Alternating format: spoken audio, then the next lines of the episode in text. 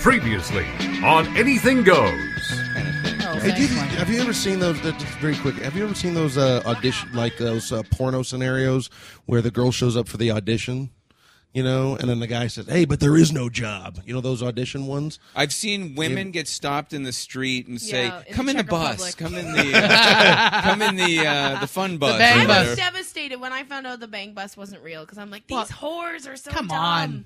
I knew it wasn't real. Like it, this doesn't the happen. bang bus isn't real. hey, hey, stranger, come fuck on film. Oh, Everything- Okay. Everything I In learned. Kathleen's life, hearing that the bang bus isn't real is Like, like I'm never gonna get it's to like go a on the little Bang kid Bus. finding out there's no Santa The Claus. bang bus to me is the cash cab to most people. like, Right. I'm in the bang bus. I'm like, Well, what if there was a green card attached to the bang bus? Oh, she'd be in that bang bus. I've been banging in that bang bus Second. for a week. I don't care. And now, let's get to a new exciting show. Like the Shadow Man. Shadow Man.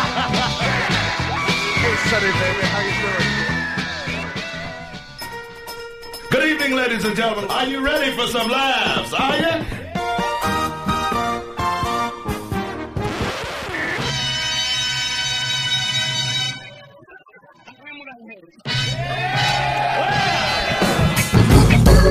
What do the people who were always picked last for sports teams do? They host a radio show. This is Anything Goes with Darren Frost How the fuck am I funny? and Dave Martin. What have we got here? A fucking comedian. Can you dig it?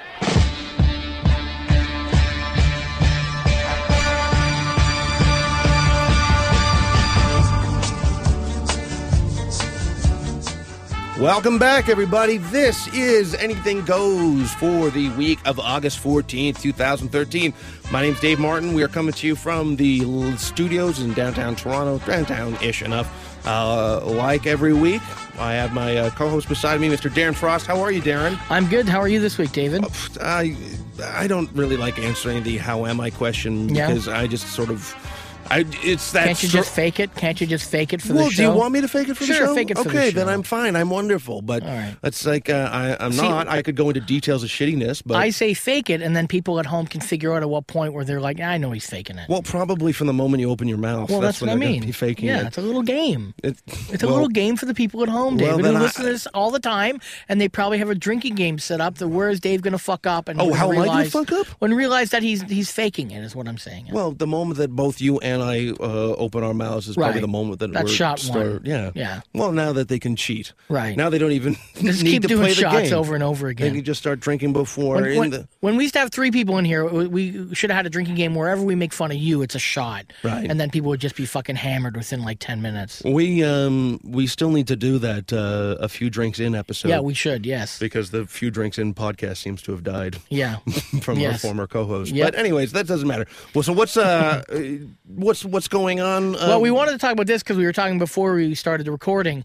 Uh, there's been a lot of drama and uh, talk about the Russian Olympics um, in 2014, and all the drama really is around the idea of gay rights and the uh, ability of uh, humans to uh, procreate and have sex however they want to. And uh, I know procreate was weird because they don't well, procreate, but I'm just saying. uh, But we're talking about the gays in Yeah, in- the in gays. Russia. Yes, yes, the Do you wanna gays in get in on Russia. this, sweetheart? The gays in Russia. So just so you know, Victoria, our producer, is of Russian background, and she's going to try to set the story straight. Let's set it up a little. Uh, most people uh, believe what's going on is Russia is kind of persecuting people that are gay.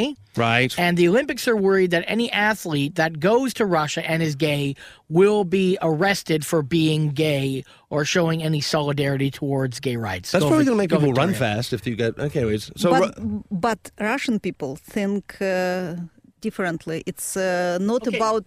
but the gay- government- the government in It's all Russia- American propaganda. It it's all is? American propaganda. Okay, because but- no one is thrown to prison for being gay, but for acting. what about Pussy Riot? For if if if they do throw like fuck each other on the street, of course they will be thrown to prison. Well, I because think- they disturb normal like not normal people. I mean just people who live there. Like why would you want to show cock to everybody on the street? I don't know. Well, okay, but so when, what are all these photographs? What's the agenda in in, in, in for you, the American you know government. What? We, we can dress up and uh, play any games. Uh, you pay money, we'll dress and fake it. No, but these I think these people want to just be able to express themselves and not worry about you How know to getting express persec- themselves? Well, I would Showing glitter and cocks, shit. glitter.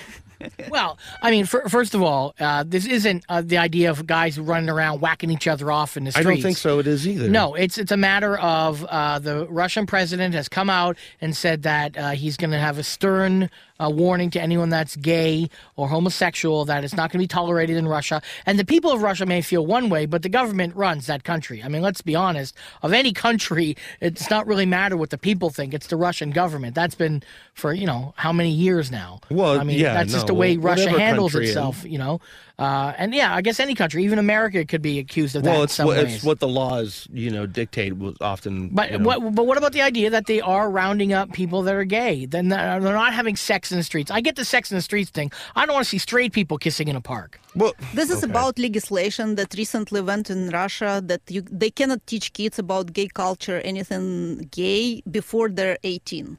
That's all. Well- They cannot teach at school subject like and have gay rainbow flags all over school, like in, here in Canada in my son's school. They Does he have ever? gay Are there? flag. Are they? Do they have a gay flag in your son's school? Yeah. And then Yeah. what do they teach him about the gay lifestyle that it exists they- or yeah, it's of uh, course, wonderful? sure. No, here in Canada they do teach it. Okay. They do teach about gay rights and and uh, homosexuality in school. Yeah, oh, okay. yeah. In Russia they said we were, we're not going to teach kids that. That's all. I don't know if that's it. I, I don't know. That can't that, that can't It be seems just to be a it. very homophobic government, though. yeah. I mean, You guys are just escalating it to the point when it's uh, just ridiculous. What? it's. Well, okay. I'm just I'm just talking about what they're saying in the news. I'm not saying if it's right or not. Right. I'm just reporting what they're talking about. Right, I, I our- don't live there. I don't know. And some of the media that It's all about Snowden, American propaganda. Well, but how I- is the, that might be true. That I'm not I'm not discounting that. I'm not discounting that that the American is military machine is kind of drumming up this because they're pissed off about the Snowden thing. But they've that's a given- valid thing. But they've le- they haven't they allowed Snowden to stay in Russia in for Russia. a That's year? why USA's pissed off. That's what she's saying. So because they're all pissed off, they're going to you know bang the drum of this gay rights thing. Where really, uh, Well, you what know- does Snowden have to do with gayness? Are they just using? No, they him just as a want to show pawn or Russia prop? as Oh. a as a negative entity and a negative country because they're w- not abiding by what the U.S. wants. That's what Victoria's point is. I don't know if that's true or not, but that's an interesting argument. I haven't heard that. Is Well- that an argument amongst Russian people or Speak for the Russians. yeah? Yeah. What? I'm Canadian. Okay. Oh, all you're- right. now you're Well, Then Canadian. talk, stop talking so funny, then. The, no, what now? But in all seriousness, uh, do you think we should stop, not go to the Olympics because the, the Russians are, are uh, beating Oli- up on Olympics, the? it's a good event. Everyone should go and have fun, and doesn't matter whether you're gay or whatever. Have fun. Show your dicks around the street on, in Sochi. People will be glad you did. But as long as they're not rainbow dicks or anything yeah, like that. I want to see dicks on the street at the Olympics too. Yeah, just real dicks, no rainbows. Yeah, just that's Well- it. I just dick, dick, dick, dick, dick. Come Well, I- on, that's I what the saw- Olympics. I saw some the photographs- basics of the Olympics has always been dick, dick, dick, dick, dick on the street. Actually, a lot of people might go back to say that the original Greek Olympics were Whoa, just an yeah. excuse to watch fuck. naked men. Yeah. Because all the original Olympics weren't they all done in the nude? Yes. And, on, and all the higher end uh, Greek authorities would just sit around and, and watch these Yeah, uh, naked hard. dudes Just- running. yeah. I don't know. Do you are, do you even know what I'm talking about, Darren? Are Yeah, you just going yeah. on? You're just agreeing with me because I'm it's, it's a disagreeing with large you. crock, cock joke. Yeah, it's a big cock joke. Okay. All right. But I know that's what I heard that the Oli- original Olympics were all done in the uh, in the buff. That I don't did know, anything. yes. Okay. Yeah. And so, but that seems a weird thing too, because you to, for the sprinting and It, in people my hitting opinion, their clocks if, on the hurdle. If any of this is true yeah. about the gay rights and them saying that you can't be gay in Russia, I think that we should boycott the Olympics. That's my personal opinion. If Russia is that anti gay or homophobic or against homosexuality, I personally think we should boycott it. Not a, well. because the Olympics is based on equality, and the Olympics has already come out and said that they don't agree with it, and that, that their mandate was for equality of all people. And if they're going to start doing that, then they're going to seriously consider what they can do. Supposedly, six major sponsors has already said they're not sponsoring the Olympics. That's like Coca Cola, Panasonic, worldwide companies that normally sponsor the Olympics are saying if Russia upholds all these laws, they are not going to sponsor the Olympics. Well, yeah. I I don't really know all the facts. so I don't really want to start spewing out. But I just uh, and I don't know. I'm on the fence whether we should boycott it or not. I mean, I've seen some horrific pictures out of Russia, but you know, who knows what these pictures are. Right. I don't know. I just saw a dead elephant photograph. and To me, I can't- don't think this interview is even going to go. This show, Victoria's is going to fuck it up anyways. She's pissed off. Are you just going to do your own thing?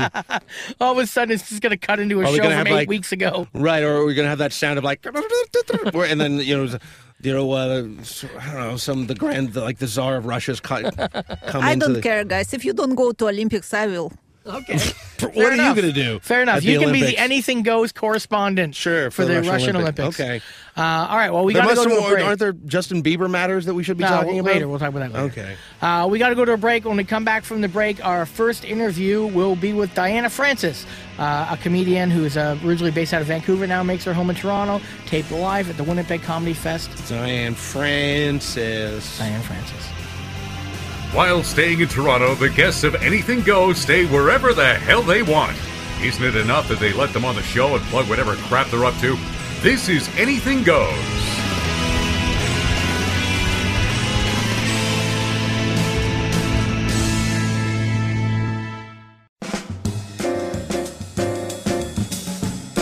Hey, this is Dave Hudson, and you're listening to Anything Goes on Sirius XM.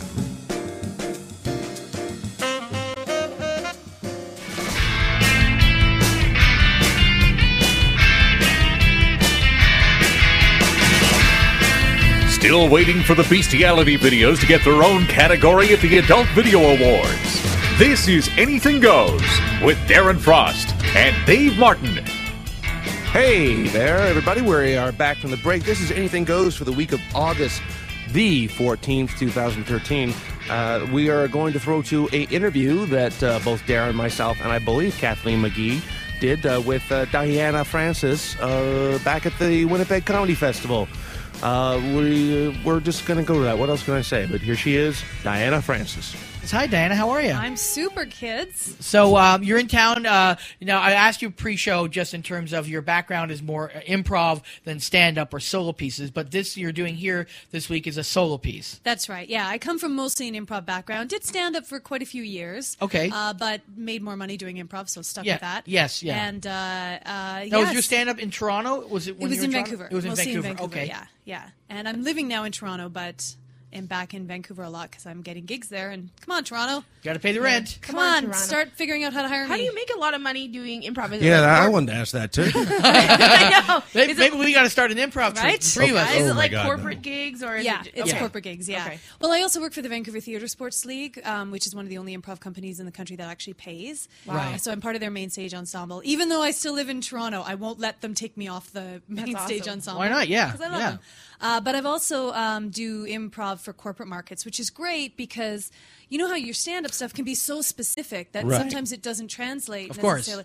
Well, we just interview the client and find out inside information, and then it, they think it's magic. Right, yeah, yeah, that- yeah. That we're 'Cause I- doing improv and, and saying the boss's name. I never do corporates. My act is just not there yet. But um, but I know I hear a lot of people that comics get. Yeah, they want they want me to interview the the boss and talk about the boss. I just want to do my act. But like with improv, you can Yeah. incorporate, and I think that that's probably why it's more of a corporate sort of thing that they do. Well, they like it and they feel special, and you don't have to worry. It's like, yeah, like a comic has an act, and if you, we don't have anything else to do, so it's not like Any that's why I company think, like, wants corporate wants their um, you know, uh, not, not agenda's not their word, but their uh, them in the show. That's what they they love that they eat that Yeah. stuff up Yeah. when you make fun of the guy in market Yeah. because they told you to and you can put that in. You know, that kind of thing. So. Yeah. And and the, and the thing is, is you have to be still be able to do it well. Like not just any Oh, of anybody course. can Yeah. hang up the sign and No, say I'm a absolutely corporate improviser. Because boy, does that ever wreck it for the rest of us. Right. I'm Well, terrible. Well, at that's the improv. same thing with one like one bad stand up Yeah. at, a, at a corporate uh, could be like you know if the act says the word shit and a couple people laugh, he's like, all right, let's go on for more shits. Yeah. it's Yeah. like you know then that can ruin. Oh well, we had one stand up here and he was terrible. You know, the I- one- and that's when I swoop in with. Yeah. Well, Well. here's why improv works. Yeah. There is a. Go ahead. Go ahead. Do you find that there is like um a stand up versus improv thing because I kind of find that there is a little bit sometimes where stand ups are like, oh, it's improv, and improv's like, oh, it's stand ups. I find well. I've lived in both worlds, Yeah. Right. and uh, here's here's my here's my analogy of the difference between stand up and improv. Stand up, it's just you. Yeah. You're you're writing it. course. You are performing it. If it goes well, you don't have to share it with anybody else. If it bombs, you, You. don't have It's anybody you. else to blame it on. So it's a very very inside your brain solo world. Whereas improv in you have to make eye contact with other people on Mhm. stage you have to be listening you have to be accepting and, and moving things forward you have no choice but to work with other people which generally makes improvisers slightly more social creatures whereas i often find stand-ups can be very insular Socially inept. a little It's bit true. more Socially socially, inept, awkward. yeah, and yeah. I found when I was doing a lot of stand up, I started to do that. Yeah. I started to pull in, and Right. it affected my improv. That's so weird because I've I used to be very uh like I would go out all the time and be in big groups, and now after doing stand up for eight years, Yeah. I like to go to movies alone. I Right. like to I like to stay in my room and read by myself. Like it's weird. Maybe I should take some improv classes. Well, our, yeah, well, it's our, like our, our, our punchlines are written in it, so that's why I always I think stand-ups don't like improvs, But I find improvisers because they're like, oh, they just make that shit up, No, and I but work I've so heard hard to. that- I've heard from other improv people. But I'm I'm speaking from like the angry stand-up perspective, Oh. and they just don't like. That's why they don't like uh, improv is because it's all because if you if you're in a scene and you want to say one thing, and then you're just like, oh, that's rude. I'll just say something else. But I mean, you know, your punchlines are set. It's not like you can't change. I, them. what I think about improv, and I've said this before, is that um, the problem. One of the problems with improv versus stand up is uh, when you watch bad stand up, you still can kind of laugh to yourself and go, "This guy thinks this is funny, or she thinks this is funny. This person's crazy." When you see bad improv, it's just bad Oh, improv. it's so awful. Oh, And it's just the really worst. hard to sit through. And one of the problems in Canada is we don't have a star system, and we have our own problems in the entertainment industry. But there's no way of telling what's good and bad improv unless you know someone in improv who will tell you on Facebook, no, you got to go see this group. Yeah, sure. These guys are good. Sure. You know, and that's one of the problems because it's like bad improv is just really painful. Well, going back to your question about the sort of the rivalry between stand-ups Right. and improv, Yeah. I think a lot of it also comes from the fact that the audience perceives us completely different. Yeah. So an audience is going to go, "You have had time to write this shit down, make Sure. me laugh." Yes, yes. Whereas for me, knowing that I'm making this up on the spot, Little they're more going forgiving? to cut me way more Way more- slack. Yeah, a little more forgiving, sure. Right? Which is a, a very different audience perspective. Yeah. And so I think that often um, stand-ups resent the slack that an audience will Right, cut. that's us. interesting. I've never heard Whereas that, but yeah. it's they're just to me, it's like the difference between jazz and metal. They're they're still valid uh, forms Oh, of course, music. yeah, yes. They're just different, and they're not to everybody's taste. Yes, Right. But also, though, what, with that same analogy that you said about, um, you know, they got you give you more slack. The wow moment then is much bigger in improv when it does get pulled off Yeah. than in stand up because they may be giving you slack, but when you can wrap it all up in somewhere they don't see it going, because Mhm. in a lot of stand up you know where it's going. You know, Yeah. this guy's the angry guy. It's going to talk about this, this, and this. Even though they still laugh, when it comes to improv, they don't know exactly where it's going. And the- you may, and your partner may, but they don't. And I'm fascinated by the the psychology of the audience. The Right. brain as well, because what makes improv work is that the average Joe sitting in the audience goes, I could never think on my feet that quickly.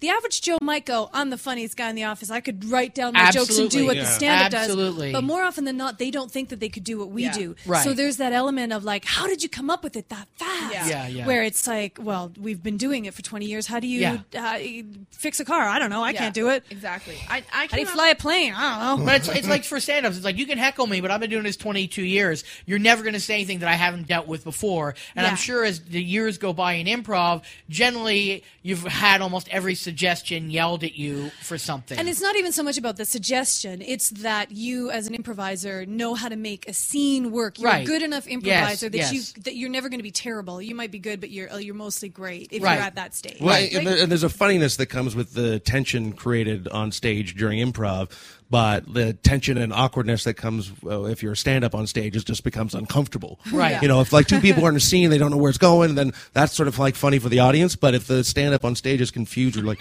oh fuck, this is so bad for this guy. Like, Yeah. it's because and the fact that you know it can go anywhere on an improv, and just oh man, what's this guy got left? You know. And I I grew up in Edmonton, and Edmonton has a very strong improv scene. They have Oh, yeah. the Rapid Fire Theater Company, they have Dynasty, like all the and some super talented uh, Ron. What's that guy that went on Mad TV?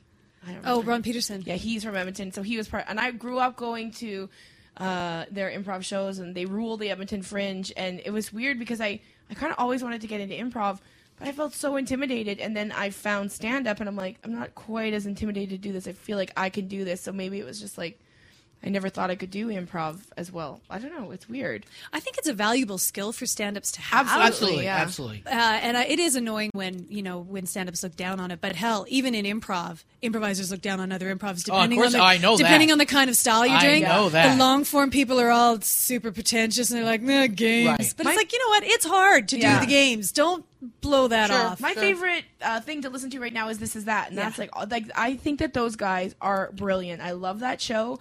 I've been listening to it nonstop. It's so funny, and I'm like, I'm just like in awe that they can do this. Yeah, it's amazing that most of that is improvised, but and the focus off the top of the show isn't, "Hey everybody, this is totally improvised." It you don't sounds find that out like till a the real end. show. They even have the way that most like the, a lot of the CBC presenters talk. They over articulate everything, and it's really funny. Like I'm like, you can listen to this. You can come Well, in. you know, halfway there's a through. reason they bu- they beat us last year at the. Oh, uh, I know the they beat awards. us at the awards, and I, I, I'm like good for you because Oh, no, me, me too. When they won, I, I turned to Dave. I said, "As long as it was them, I was Yeah, fine." they're so funny. Yeah, they're, they're very funny guys. But now we were talking before the interview started about the, the solo piece that you're doing and Yeah. something very interesting, and I want to touch on this because there was a seriousness to it, but also you know obviously you're trying to make it funny um, in your appearance at the fest. So just give us a little bit of background on what that is. So the the topic for the DNTO storytelling show tonight is parenting and Okay. unusual issues around parenting. Oh, I I just it, definitely not the opera. If, if people don't Yes, know, definitely the, uh, not the opera, yes. And and for um, our American friends, that's our CBC on radio. the CBC radio. It's a, it's a very uh, big radio show. That's it's weekly, right? Yes, Yes. DNTO like It's a variety is sort of weekly, show, Yeah, yeah. Uh, and so they're doing a live show tonight, and so the, the- the the show usually has a topic or a theme for the entire show. T- Okay. So tonight is parenting. So they're looking for people with unusual parenting uh, issues. So um, they asked me to come on because I have a very unusual parenting kind of situation. I um, three years ago found the son that I gave up for adoption when I was eighteen and uh, so uh, we've been trying to figure out how to have a relationship and Oh, that's so cool. that's what i'm talking Yeah. about tonight Did he find you or did you find him? i found him Yeah. um, i am also adopted Okay. and i have found my birth mother and have a great relationship with her Yeah. so about three years ago i thought hmm. well actually what happened was i was having to fill out the form to get my own original birth record again for some paperwork i needed i had it at one point and i lost it and i'm sitting there and the, the, the form has on the top part are you a birth child looking for your birth parent yes that's me i'm looking for my birth mom information already i've already met her i had this i lost it but the bottom part of the form said are you a birth parent looking for a birth child and i actually had never really thought too much about trying to find him and i Right. just kind of went If he "Ugh." wants to find you, then he will, kind of thing. Oh. yeah, or I you just kinda didn't think. hadn't really put a ton of thought into it. Right. So this paperwork is sitting there, so I just go, ah, fill it out, don't really think about it, send it off. Right. And uh, a couple of months later, um, the paperwork came back, and I had his name. And the first thing I did was pull up Facebook. Oh my god, that must have been crazy to see pictures of him. Yeah. Well, the first, cause the first, the first. And in And in fact, you found that you had 15 mutual friends, or We had a friend of a friend in common. No way. Yeah, Wow. that I could see his entire profile because we had Wow. a friend of a friend in common. Yeah, yeah. Who was a mm, up and coming stand up in Vancouver. wow. Yeah, can't Where does remember. he his- live? He he uh, in Vancouver. Oh my gosh. I gave Well- him up in this small town called Maple Ridge, and he was raised in the neighboring area called Pitt Meadows. Is the fir- what, what's the first question that he might ask? Like, is it why was I given up? I mean, Yeah, pretty much. Yeah. Well, we sat. We met in a pub, and we sort of sat down. And after about 15 seconds of staring at each other, like, oh. how old is Oh he now? He's 26 now. ooh, Oh, wow. So my first thought when he sat down was, "You look exactly like the guy who knocked me up." so that's weird. That's Oh, really weird. Is that person still alive? I think so. Yeah, I don't know where he is. Oh, okay, okay. No idea where he is. And he hasn't told you, like he hasn't found the the. No, birth we've father both or- kind of tried to put it out that we can't find. Okay, it. okay. It doesn't seem to want to be found. But uh, yeah, I guess the first question was, well, like, why? what was your first question when you found Um, your uh, birth mother? Oh gosh, um, that's a great question. I uh, how are you? I don't. Yeah. I think you kind of started a little soft. you Well, but- started some and- easy ones. Yeah, I mean, like, is it the first feeling is like uh, just uh, uh, amazement or like uh, Is it, I mean, is it upsetting it at any point? Just like why? Not in these, Okay. not in my, either of my situations, it wasn't upsetting um, by any means. There's a ton of emotion and no history. Yeah. So you're staring at this person, and it's it, you're looking at them, and and It's got to be kind of overwhelming for it's a few super minutes. overwhelming. Yeah. And if you've never seen what you look like in someone else's face, Yeah. it's huge to find. Like when I looked at my birth mother the first time, I'm like, ah, oh, so you're, and she's looking at me going, huh. So you really do spend like a lot of time just staring at each other, all of this emotion. But you don't know them, yeah. Right. So it really feels like you're on a really good first platonic date. like amazing. it's- Right, yeah, yeah, yeah. And okay, so you met him, and now what's his and what's his life like? Is are you like I made a, an amazing decision to, to Oh, give God, him yeah. a different life? His his uh, adopted parents super cool. Um, here's here's a crazy crazy. Am I allowed to swear? Oh, Yeah, of it's- it's course. like- crazy fucking coincidence. Yeah. Yeah. So when I found his name, I pulled him up on Facebook. Right. Found him right away. Uh, I wanted to message him, but uh, what like what am I gonna do? Poke? Like Yeah. what the fuck? Right? Hey, I'm your- your mom, poke. Uh, poke. Join my family tree. Um, so I, I, I, I didn't want to message him directly, so I looked through his friends list and, and I looked at a couple of women who had the same last name who looked about old enough to be an aunt or an adopted mom or whatever. Randomly chose this one woman um, and messaged her, and so that's how I got a hold of him uh, when he came home, sh- the, the adopted dad and mom sat him down and said, well, I guess who contacted you? So the first thing they did was they Googled me. One of the first things that comes up is my improv company that I do corporate work, rock, Right. paper, scissors. And she looked at that and she went, rock, paper, scissors? I've hired them for a corporate gig. That's crazy. Wow. So she had hired my company 10 years earlier. Wow. And we did an improv show for her company. No idea that I'm talking to the woman who's got my kid. Yeah. Raised your she kid. has no idea that she's talking to the biological mother of her Why child. don't you pitch a TV show called Adoption Stories? Because I this is fascinating to me. I just I think there it's- is one. There has to be. There, well, yeah, I'm- I think but not there in, is. in Canada. No, no, not in Canada, but I think they have. yeah. They have. pitch it. I think Alright. this is so interesting. I think it's.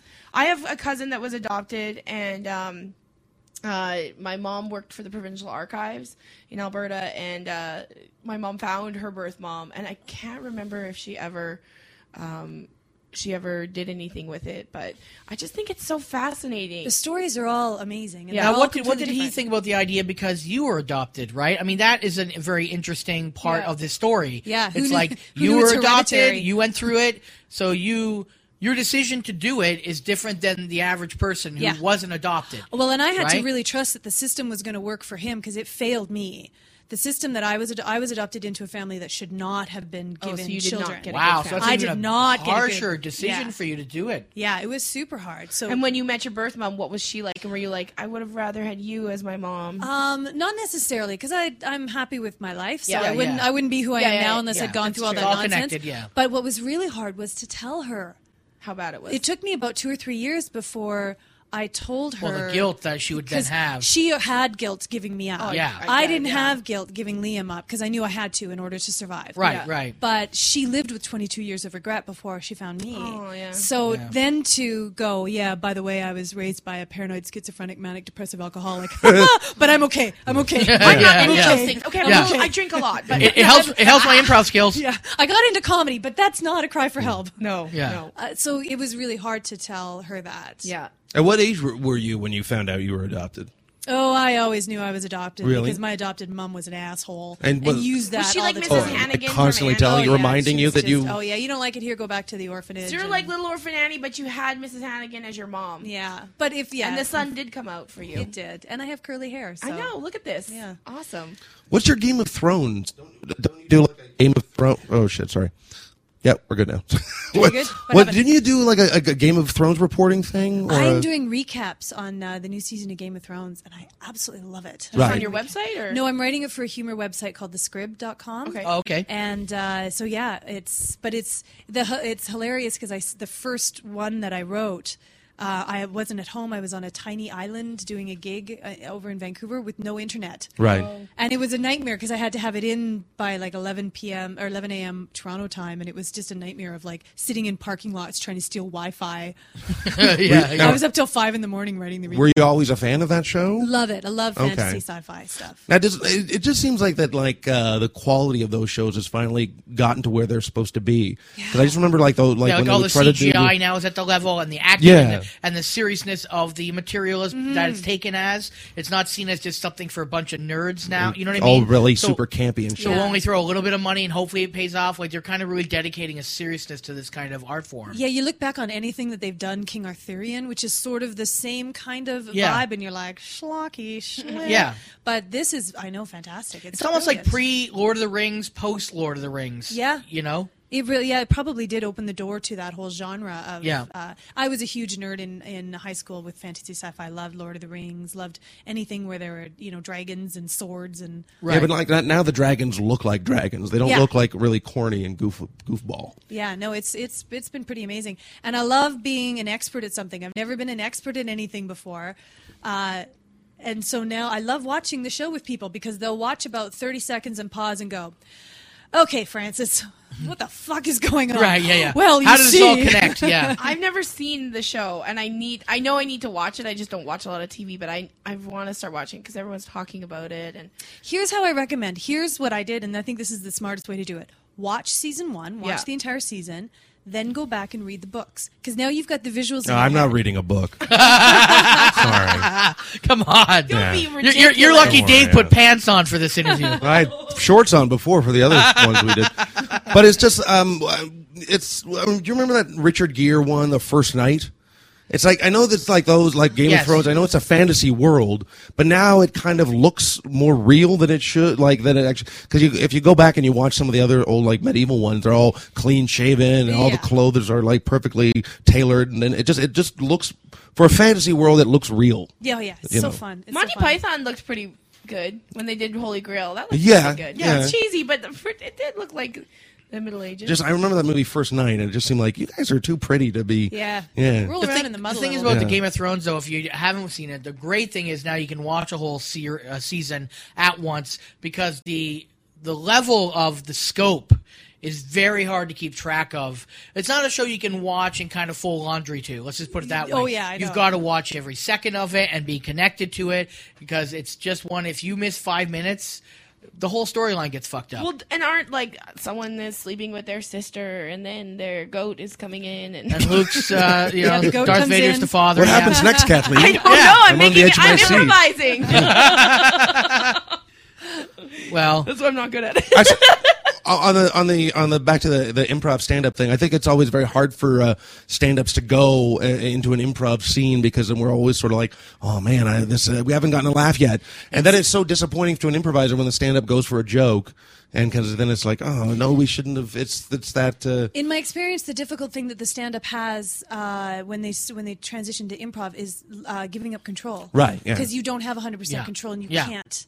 And uh, and and yeah, that you're you're circulating the jokes in your brain, but then you're not listening to what Right, the hell's exactly. happening, and you and then the joke that you jokey joke ends up just like no, that was Have you ever Never mind. improvised with a creepy dude when you play arms expert and he grabs your boobs? yeah, that seems like because I remember in high school, it would always be like, never play arms expert with this dude because he will always grab your boobs. Well, thankfully, I'm flat chested and just mostly wear a padded bra, so I don't really feel a grab it thing. anyway. so- Oh, yeah, you won't um, feel it. I, Well, I've done a lot of uh, improv in bars, which is very similar to you know, bar improv is very very different than doing theatrical. Yes, improv, Oh, yeah, yes, right. yeah. You got to go gamey, and it's got to be jokes per Yeah. minute.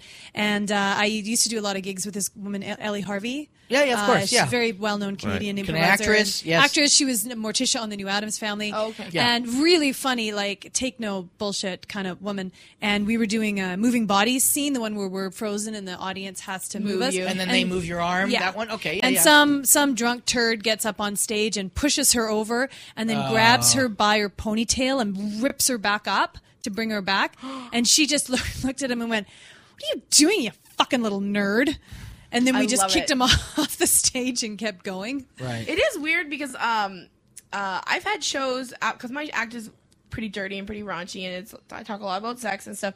And so when people come up and say things to me after the show, like creepy things, I'm like, well, I kind of have to be like, yeah, funny, because I just was up there saying that Yeah, stuff. talking about that stuff. But I've had times where men grab my chest after a show. They're like, "You're great. I love your boobs." Like they're trying to be funny, and I was like, "What are you doing?" Like They think that you have no boundaries because you have no Yeah. boundaries on stage. That Yes. oh well, I can Yeah, grab your tits. it's- yeah. So it's really weird. Yeah, I've, Weird. I've and I've had Dave does that all the time. It's I've really had that, weird. but the difference is I'm usually surrounded by male improvisers who, uh, well, they're very weak. They're very weak. They're not going to help me at all. Yeah. I'm thinking they're Oh, not if people, chivalrous. uh, if people want to get a hold of Diana Francis, how do they do it? Do you Twitter? Do you other? I mean, you're doing the recap for the script. for the scrib. Yeah, I have a, a brand spanking new website, dianafrancis.ca. Okay. And that's Diana with one N and Francis with ES. Okay, And I do the Twitter, Diana Francis Van.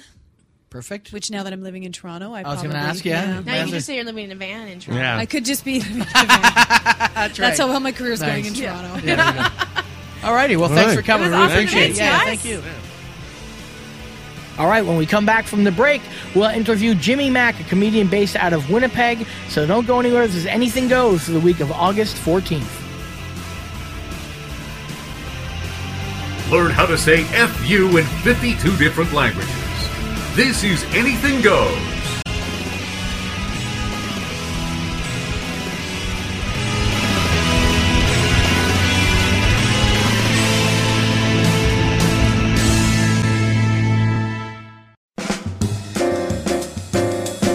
Well, hi, this is Derek Forgey of MTV Canada, and you are listening to Anything Goes with Darren Frost and Dave Martin on Sirius XM Radio.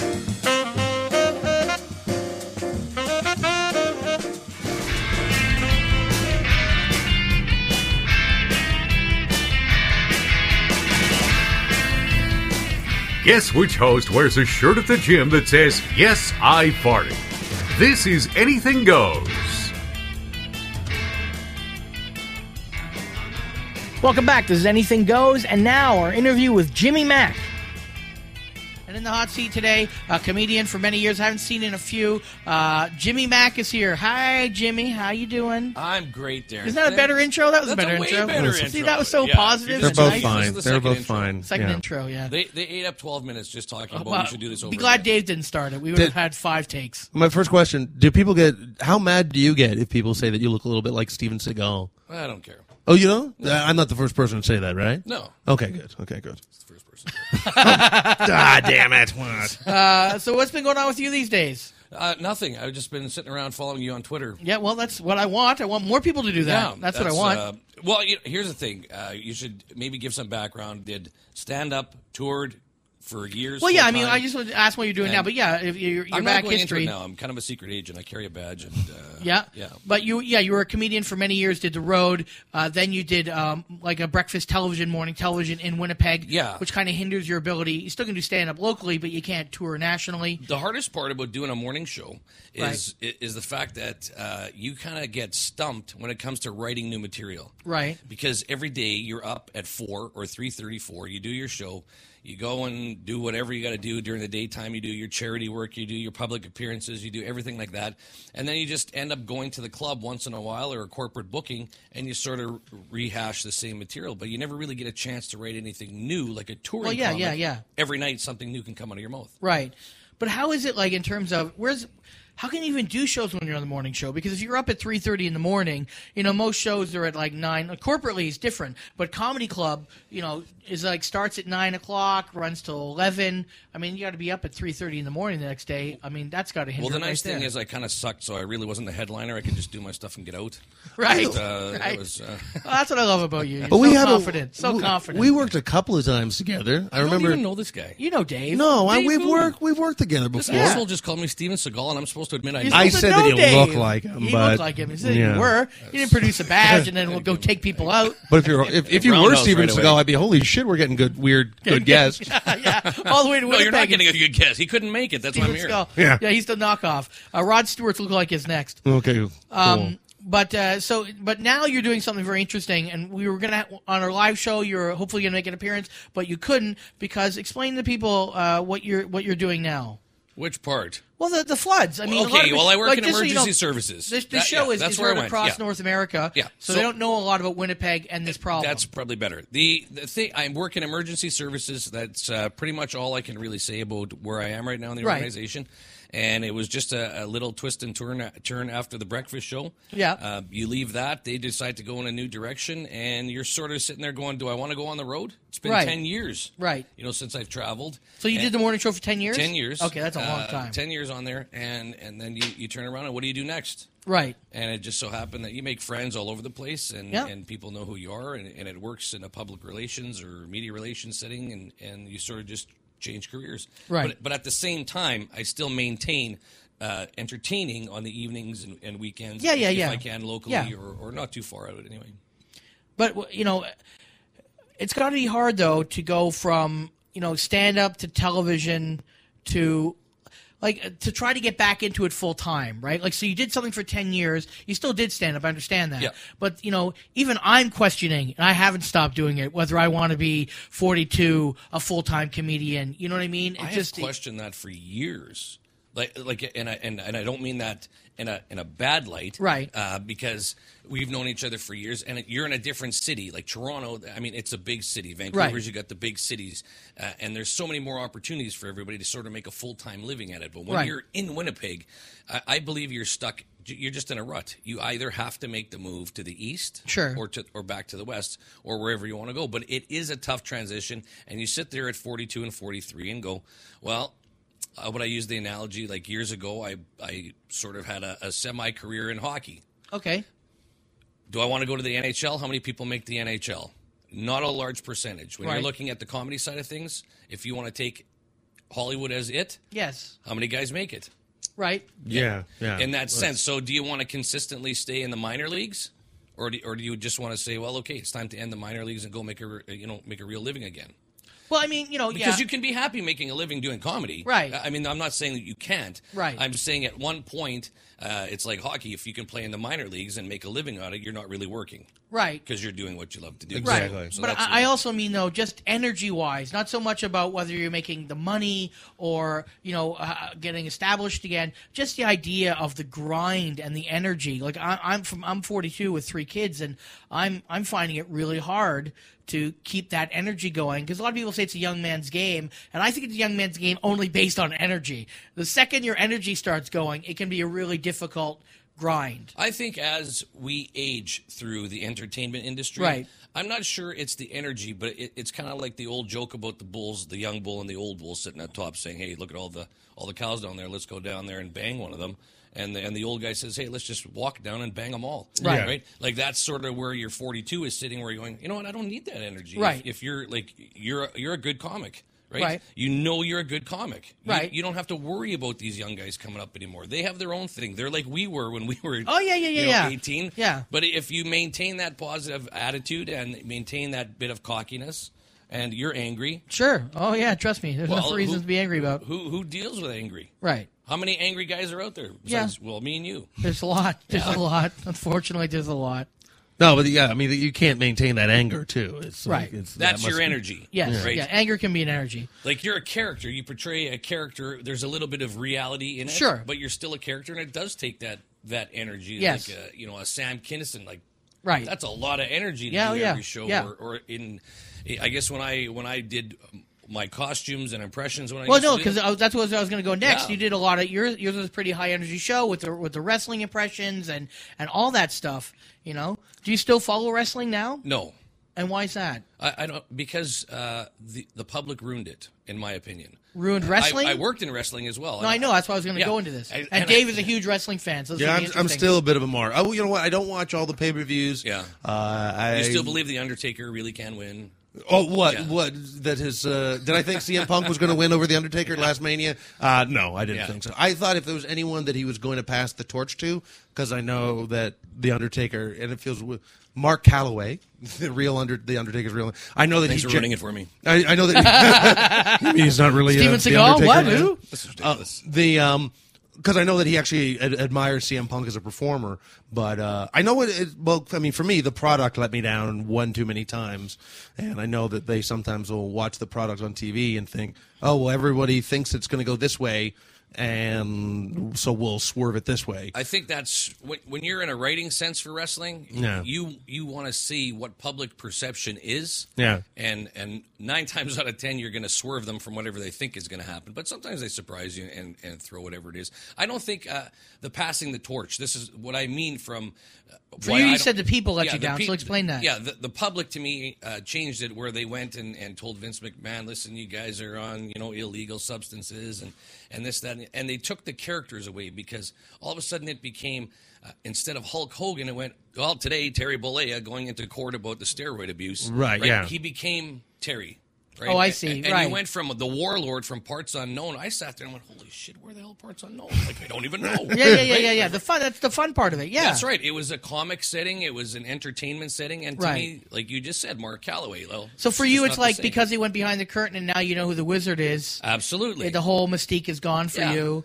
But But we, it- we but uh, all I- know the soap opera script. Right, I, and I guess they, I mean, they had to kind of say that we're sports entertainment, so they didn't have to abide by all the sort of regular sports r- rules as far as even like steroids go. And but they have a couple of Chris Benoit sort of stories, and they're like, oh, then they have to re-examine themselves and shit like that. But um, I, I yeah, I know what you're saying. I, I sort of like the backstage, sort of behind the scenes side of it still, um, and, and just in little, in in small uh, ways, just like when. Uh, I think there was the one WrestleMania that was in Toronto. Uh, I think it was 18. I think The one with the Rock and Hogan. yeah, with Rock and Hogan, That and was then- fantastic. It, it- that was that, that was a uh, a a great uh, show, and then they went to Montreal, and Hogan got like an eight minute like ovation. Like they couldn't do like the crowd was just going so insane, and then Vince is sort of like, well, uh, well, let's put the champion, well, let's put the belt on Hogan after the Montreal crowd reacted, and then everyone, anyone who knew anything about wrestling was like, well, Hogan hasn't been to Montreal in like 15 years, so that's why they're going crazy. It's not like that's not the reason why you should put the belt on him, but it's just because they haven't seen the guy in a while. But I mean, But yeah. if they put the belt on him in Montreal, right? If he wins it in Montreal, Right. let's say by some twist of fate, he's out there doing an eight-minute routine, Yeah. and word comes in from the earpiece to the referee, and they say, "Okay, take it home, boys," and this time pull a reversal, and Hogan's taking it. Right. right? Anything can happen because the, cur- the give them that. Right. The next night in uh, wherever they are, Atlanta, it can turn back around. oh, exactly, yeah. Are you a UFC guy? Do you follow the UFC? No. I, I've never gotten into UFC. I don't Right. know why. I uh, Yeah, I'm- I'm not, To but- me, it's like a choke out. Everything is choke, choke, choke, and Right. and That's the end of it. I just, well, I, I just can't, I can't watch boxing. Boxing to me is, is, is on, it's like a little bit too boring for I me. think it's more fixed than wrestling. It's it's well, I mean, you know, I mean that classic Ali pho- photo of the Phantom Punch. You know, um, it's it and it's easier to throw than uh, than like a UFC match. But then again, a UFC fighter can like tap out anytime he wants. Anytime but- you want, Yeah. yeah. You- You can let your arm loose for a second and go for the arm bar, and it's over. Yeah. So, and that's sort of the, and again, but UFC to me is that's the real deal, right? Yeah. And if you want. Uh, it's almost like the characters have disappeared in wrestling. Like you're saying, I know Mark Calloway. We'll use the Undertaker as an example. So now it just becomes instead of two characters going and fighting each other or wrestling each other, it's just uh, here's Jimmy Mack and Darren Frost. There's no excitement. It's like Right. the Warlord versus the Road Warriors. Yeah, I I always I was amazed at when they would say parts unknown too. I was sort of like, oh my god, they, they just they asked him where he's from and he wouldn't tell them. That's amazing. And they're still letting. And when they would Where do always they say send the check. Yeah, I was always like, and they would say weight unknown. I was like, well, how could they can't even get him on a scale? This guy's insane. I um, But I mean, uh, Dave, I always borrow the documentaries off Dave for all the wrestling because I don't follow wrestling, but I still love the documentaries of the, from the classic era, at least the documentaries about those co- um, wrestlers, because the it's almost like watching a, do- a documentary about stand up. In I a was lot of going to ways, go right there. a lot of ways their life or their livelihood is tied very much to the way our livelihood is. You go into another town, you can pretty much hang out with the other performers because you don't know anyone. Sometimes there's too much drugs going around to keep you going to the next show, and it's some some sadness and depression and you know what's Absolutely. happening. You're always alone. You're away from family. You're technically away from. I mean, you have friends on the road, but Yeah. uh, it's like I'll use. Uh, well, we're sitting here today. We just pick up where we left off from Toronto 12 Sure. years ago. Right. You know, you have those friends, and they're always good friends that'll be there, but you do miss that family and friendship at home. Yeah. And the other thing too that uh, wrestling, when you think about, well, you just said the stand-up part of it. Like how many gigs did we do when we started? And you're going, holy shit, I just made fifty bucks tonight. Yeah, of Yeah, course. I know, Right? yeah. Like these guys, it's the same thing. It's the right? exact same thing, yeah. and and the only thing is, I mean, uh, as a stand up, we have to sit and die on stage in some of those hell gigs for for whatever it is, and these guys have to go to the next town and not get hurt. That's the magical part. Right, Of yeah, yeah, wrestling. yeah, yeah. They're professional tumblers, I'd say, and they have to learn how to not hurt each other because tomorrow you got to do it again for another fifty bucks. Well, I'm, I mean, it's it's an amazing story because yeah, they used to have these sort of like little traveling shows, and they would have like wrestling matches there. And I think for a while the guys actually fought each other, and then at one point they were like, "Well, hey, if we have to go to another town, why don't we just sort of work together and just put on a, a, a show?" And then, because I know, like, uh, and then, then, then we, won't- we, won't- we, won't- we can have a long, because it was sort of like a UFC fighter. He's lucky if he can be into his like late thirties. But I Oh, mean, that's like a a guy like big and a Hogan, half they're taking. right? And then like a, about a guy like Hogan's like fifty three or something like that, or if not older. Oh, he's Well, I older than think he's older 53. that. I think he's close to the six zero. Yeah, he's gotta be. Yeah.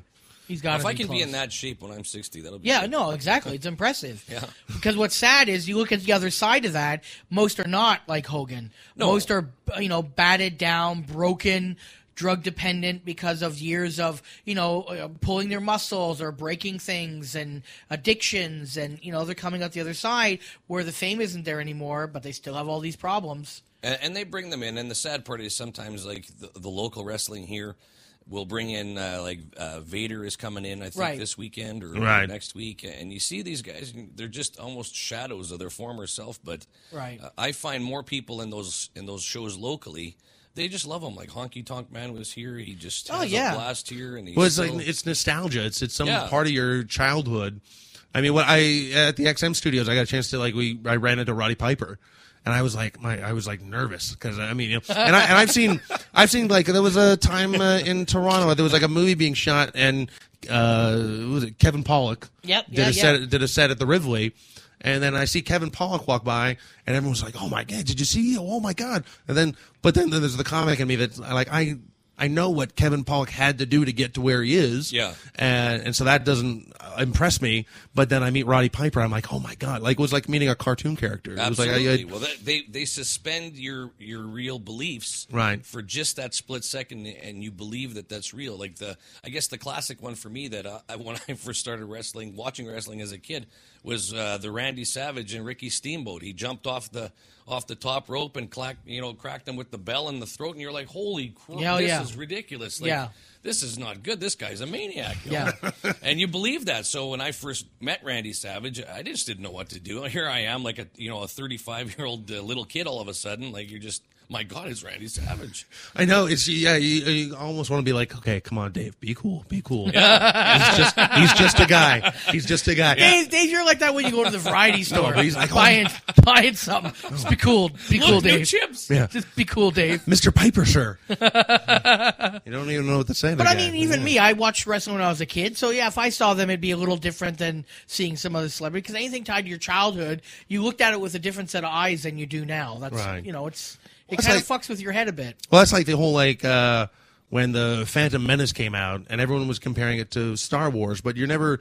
You're never gonna see. You're never gonna see a movie like you did when you first saw it when you were like seven or eight years old, Right. Because you're just you. Oh my Kids god! I love can't the believe- Phantom Menace. Like what? People forget that Star Wars was made for you know nine to twelve year olds, and adults loved it at the time, but they forget that was the core demographic. Like my kids love the Phantom Menace. Yeah, well, but also it's there. I don't think there was a movie like Star Wars that had come out at that point, so that- that's No. why adults had gotten, Yeah. kind of got on board too. I don't care what they are. My only complaint about the new Star Wars is that if they're if they're the previous from the originals, right? Mhm. Their technology is better.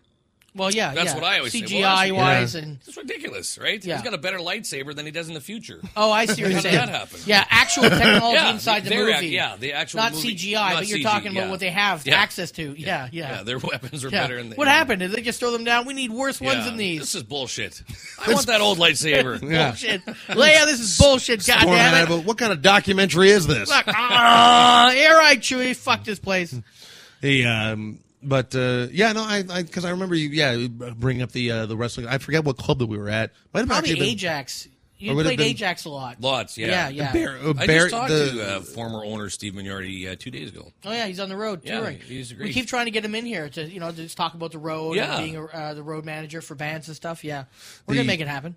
Wait, who, who's this? It's old Steve from the Ajax Comedy Club. He now is like a tour manager, and he, you know, a tour manager, road manager for like Ronnie James Dio. who was Oh, okay, alive, and yeah. I've told you before. We're trying to Right, get right, him right. on. Oh, yeah, right, right, right. I remember now. Yeah. I think the last time he, the last tour he came through in Winnipeg was Ozzy's tour. Yeah. I think it was. Or it might have been Dream Theater because I know. He Oh, just yeah, did a maybe big, you're big right, Tour of Dream yeah. Theater. so- I, I bet people still have that same reaction if they went to go and see Kiss now, and if they saw like a whole bunch of old, Ki- if they saw Kiss like back in the seventies and early eighties and stuff. I, I best to be because if if you watch the old seventies footage, Gene Simmons' makeup actually looks better now. He actually the like the the demon Right, character right. looks better now, but uh, He doesn't. No, no, Well, well, no. that's that's actually kind of the kind of neat thing about Kiss is like w- when you go see them, they basically look the same as you did a- as they did when when you if you saw them That- when you were just, growing up. Just saying that, well, like if you think about that, like it's uh, the makeup does wonders, right? Right. Now just think about all the women Frosty that you had on the road. Oh yeah. All that makeup. Yep. Now they're ninety, but hey, with makeup, Yes. you're in. Well, They look especially Kiss 84. makeup too. yeah. she shows up in kiss makeup. Yeah. The, Yeah, uh, lick it Yeah, up. There'll be some rustling Um, in the well, old we're, pants. we're almost out of time, Dave. So But go that's- ahead. One what- last the one. one thing it was like, uh, well, Kiss was another one of those bands too. It was like I remember uh, my cousin that I hadn't seen in like twenty years. We ran into him uh, here while we're in Winnipeg, and uh, I distinctly remember that like when he was talking about his band Kiss. Um, where his favorite band Kiss was, uh, he was like, "You know what? N- apparently, nobody's ever seen them without their makeup on, N- like uh, j- only their parents." And I was like, well, I, I don't When was really have this? to- Well, this was like uh, seventy-eight or Well, no, there At the was a time, period. yeah, yes, there was a yes, period. They were well yes. hidden. They kept it Yeah, pretty they, secret, they, yeah. and uh, and especially back then, what would happen is it wasn't like paparazzi. There was only like certain photographers, and there was a code. And as you fucking, if you broke that code, you would not be have access because it was such a closed kind of system back then that they would be cock blocked from any other future rock pictures or any shows. There was a lot of kind of that going we, on. we could use uh, maybe the terminology honor amongst thieves. Right, At one yes, point in yes. Time. You know, they were exclusive photographers of Kiss. Right, well, is, is Slipknot like that? Like the band Slipknot? Well, 'Cause I- they, um, they're not seen out of their masks very much. Uh, I think Corey Taylor has been seen because he's in another band. People know that, but Right. I don't know about the other Slipknot people. I don't know. I'm not a big Slipknot fan. I don't follow it. No, I don't know either. What I you guys just- are talking about. Who the- how could you? How would you describe Kiss had Slipknot? children, here. and I gotta they were get out called of here. Slipknot.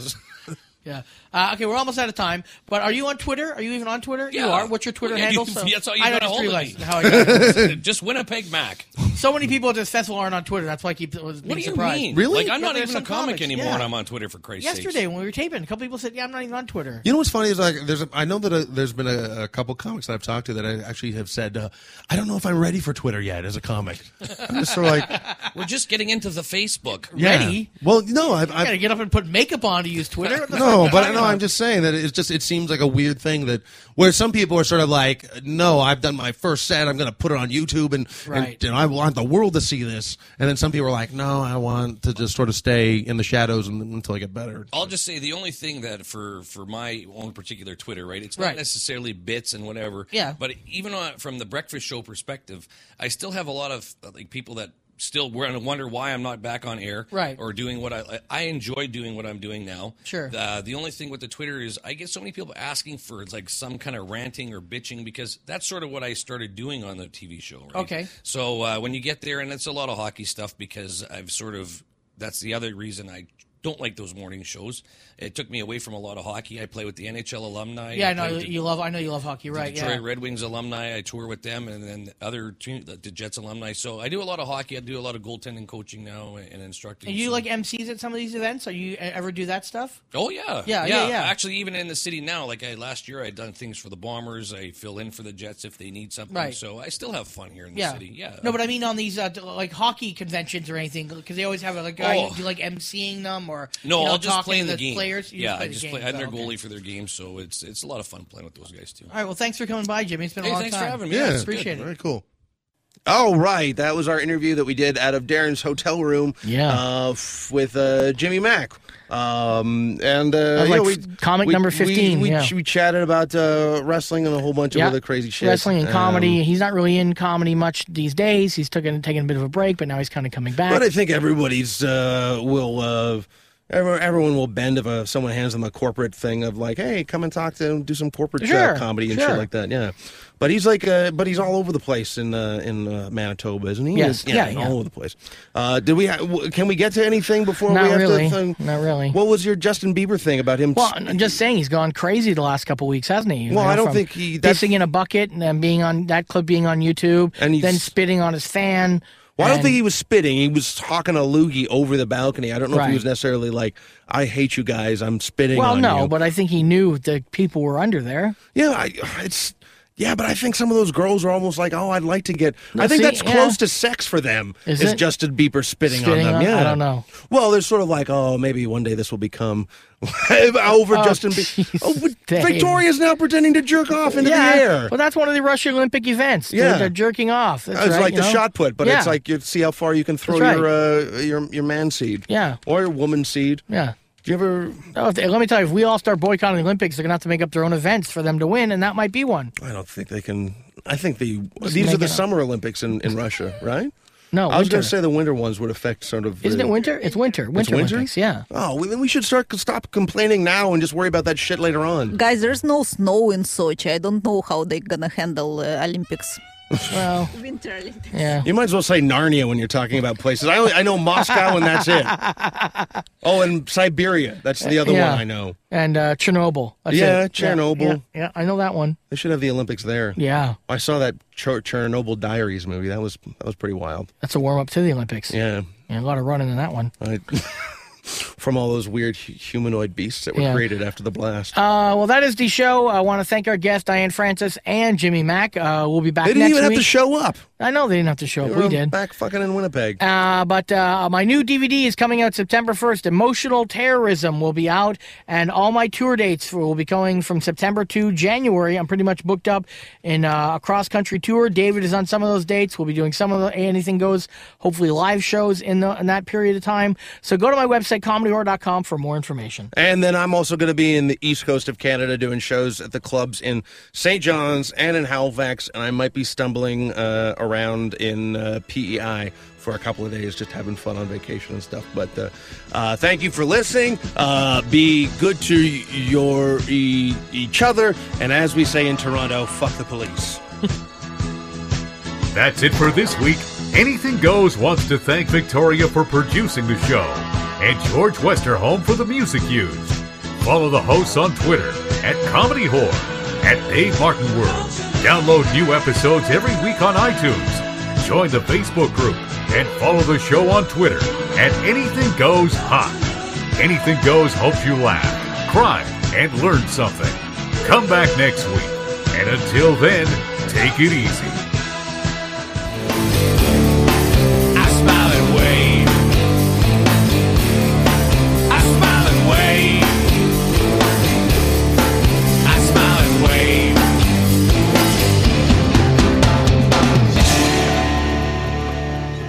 You know what we didn't do? You didn't It- do the War Now thing. You didn't I know bring it I up. didn't, I didn't bring that up. I didn't didn't know where it was going to go. So, um, maybe Now we'll, what? Uh, uh, well, now we just do the one for John Duff. Okay. We didn't. Uh, you know what? We didn't even remind people to vote for us uh, for the uh, Canadian Comedy Award. I'll mention Right. that at the beginning of this. Yeah. Yeah. Um, oh, actually, there was on one other point that I was going to bring up too. So Uh, I'll start this, and then okay, I'll give right. it over to you. Okay.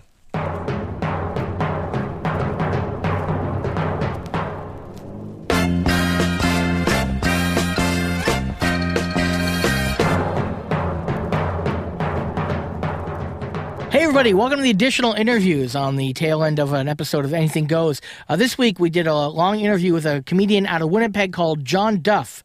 And uh, now we're going to play that for you. And also, David wanted to make a certain point. Oh, I, well, I don't know if it was a point that I wanted to make. I uh, recently um, uh, did the Award Now show. Went Oh, down right. to the main studios and Okay. did the Award Now show. That was a that was a fun time. Actually, there was a funny kind of awkward moment uh, where uh, the snake from Degrassi Was- was a guest on was their a guest show. on their show, right? And And uh, Allison had a very awkward moment where she asked Snake, uh, well, his name's, what, what's his real name? I it's don't a- know. It's Stefan something. Yeah. Or Stefan. And uh, Nice she- guy. I know Very, he's a very, nice guy. very nice guy. Directs Yeah. a lot of Canadian TV and Yep. stuff. And she asked him if there was going to be a Zit Remedy reunion.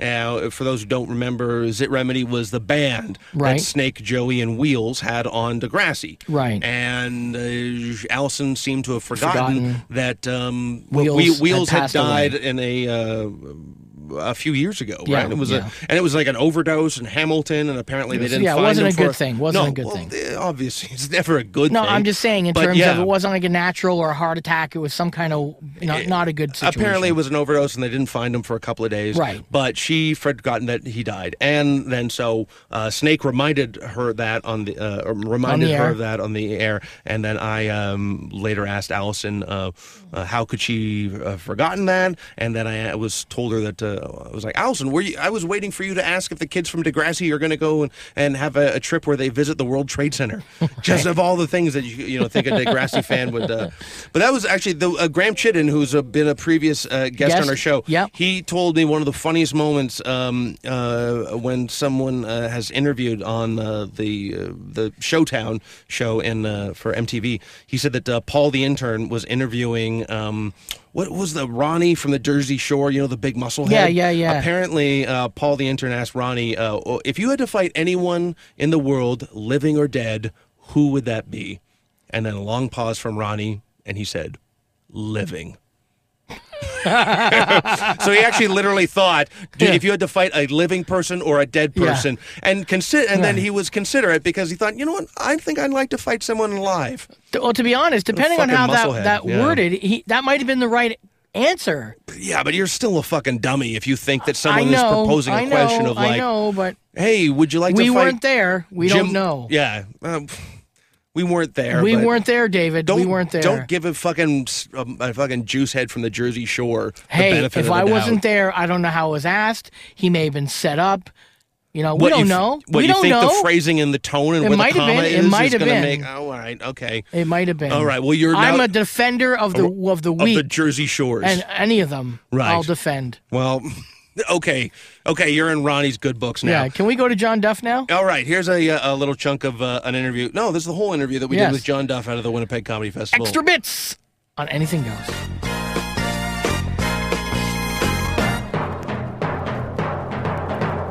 sides, and our interview guest this week is uh, John B. Duff, uh, Winnipeg-based comedian. Welcome to the show, John. Hey, thanks for having me, guys. What does the B stand for? Bremner? Woo. Yeah. That's Whoa. not a name you hear too often. That is not. I was I was expecting like Branter. No, it's Bremner, Scottish uh, father, uh, named after a friend of his.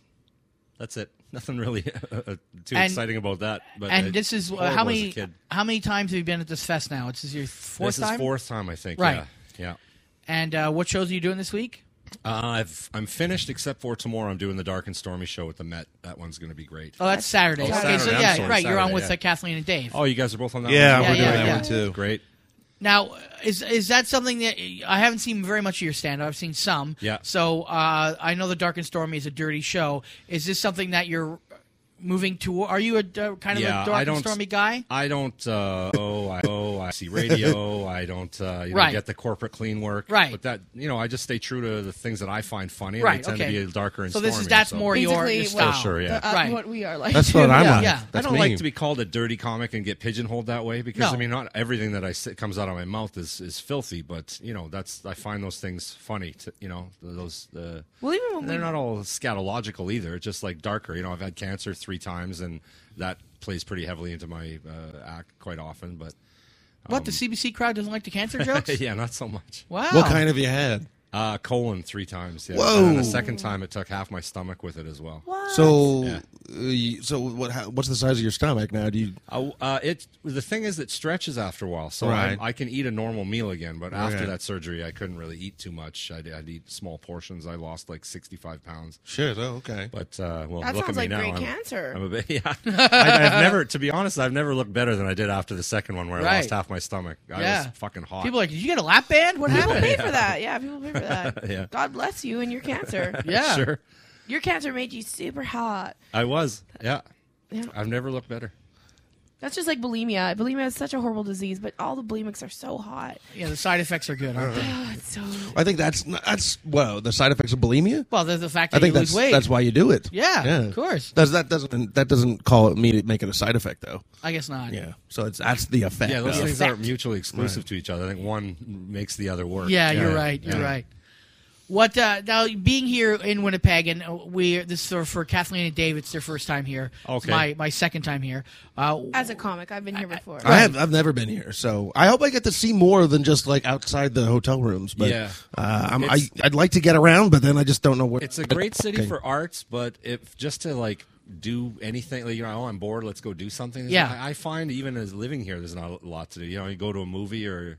I think that's why we're all, all alcoholics here because that's really all there is to do. That's is like drink. Edmonton. Yeah. Yeah. What's what's the music scene like in this town? I mean, it's to me, it's always uh, Winnipeg is always viewed as a kind of a rock and roll town. It, it And totally is. Yeah, is there's it a still lot that of way? bands- Yeah, for sure. You can go see live music every night. Um, uh, not all of it's good, but that's true of any Well, city Oh, yeah. anywhere. Right. I mean, Of it's course. going to be the case, right? But uh, no, we produce some really good stuff. Uh, Weaker Than, as you know, are from here. and Yes. I love the weaker than. Imaginary Cities from here, Propaganda. Like, there's a lot of you know decent sort of indie bands that you would you know put in the broad quotations. But there's no like uh, museum of uh, of music in No. this province in the city. Burton Cummings' basement. That's about it. I know. I, I, like you have the Burton Cummings Theater. I Yeah. guess that's Is his part of mustache somewhere on Yeah, the wall? like- there? Yeah. just floats in the sky Go during stroke it. Pride. Yeah.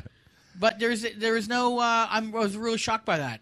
Yeah, no, not to my knowledge. I don't. I can't think of one. If there is one, uh, Yeah, you why know, don't they do listeners call in Canadian- and let us know. Canadian Music Hall of Fame. They Oh, probably well, is there- not- there Well, is there's that. There is Where, I mean, that. Just provincially, I mean, you know, the the Guess Who and is a, a a- you know a Right. major part of our music history. Yeah.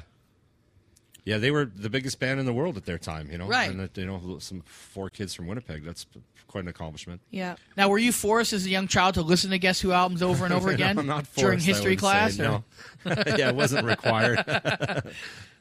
It's recess, more Guess Who. What? Uh, how long have you My been doing? parents are mad at me. You only got a C plus in these eyes. Didn't you come to Edmonton and do funniest person with a day job? no, I didn't do funniest person, but we have met. Um, I know I, met you at the comic strip a long time ago. A long time ago, you and Power Man had just done a set. I think I had gone through with. I was doing a West Midwestern uh, tour with uh, another comic named Keener, who's a friend of mine. Yeah, we yeah, did, yeah. we did a stop in Edmonton, stop in Jasper, and yeah, that's where we ran into each other. I wondered if you'd remember that or not. Oh, of course. Yeah, yeah. Yeah, at Yeah. the strip. Yeah, I'm good friends with Lars, and I know Dino pretty well. Yeah. Rick. Yeah, it's- Everyone it's a always pretty good asks club. me, "How do you get in at the club?" And I'm like, "You live in Edmonton." Yeah. They really only book Edmonton guys for the opening. But like once in a while, like a, a friend of Rick, like Tony Vendetti, comes out and plays it sometimes. and- Yeah. But yeah, it's it's it's uh yeah. Well, like I said, I have a decent relationship with both Rick and Dino, and They I know would bo- Dino book basically you. runs the club, and He yeah, would I- book you all, all for it sure. takes is a phone call every time I've been through. It's that easy. So I Yeah. mean, that's what it is to just make these little connections like these, the ones we're having right now. you know. Right. And you That's so you're just the business, and I don't think that's if you're in Winnipeg, you're not like there's no yuck yucks in Winnipeg. So No, I mean there was. I don't think uh, uh, he's interested in coming back. Although Yeah. after Ross died, there was talk. Uh, Ross Rumberg, who ran rumors, there was Right. talk that maybe you know Breslin might come back, but you know that's been years now, and nothing's come of it. So. So you're just mostly independent. and You book yourself, or do you have? Oh. Yeah, no, I run uh, three different rooms here uh, in the city outside of rumors because, again, I'm not, you know, they're corporate. They're what they're Right. looking That's, for. that's so- what their their clientele. They, Right. they Yeah. they're catering to that. Yes. They're a corporate clean club for sure. Yeah. So, I mean, I've done time there. I won the funniest person at that club. Um, it didn't really do much for me uh, with through them. Right. You know, I have a good relationship with Tyler, but I, you know, I'm just I don't I'm not a good fit there. You Yeah. Know? So Right. Um, you know, I do my middle spots there sometimes, and I just try to really reel it in when I'm there. Yeah. But, um, yeah.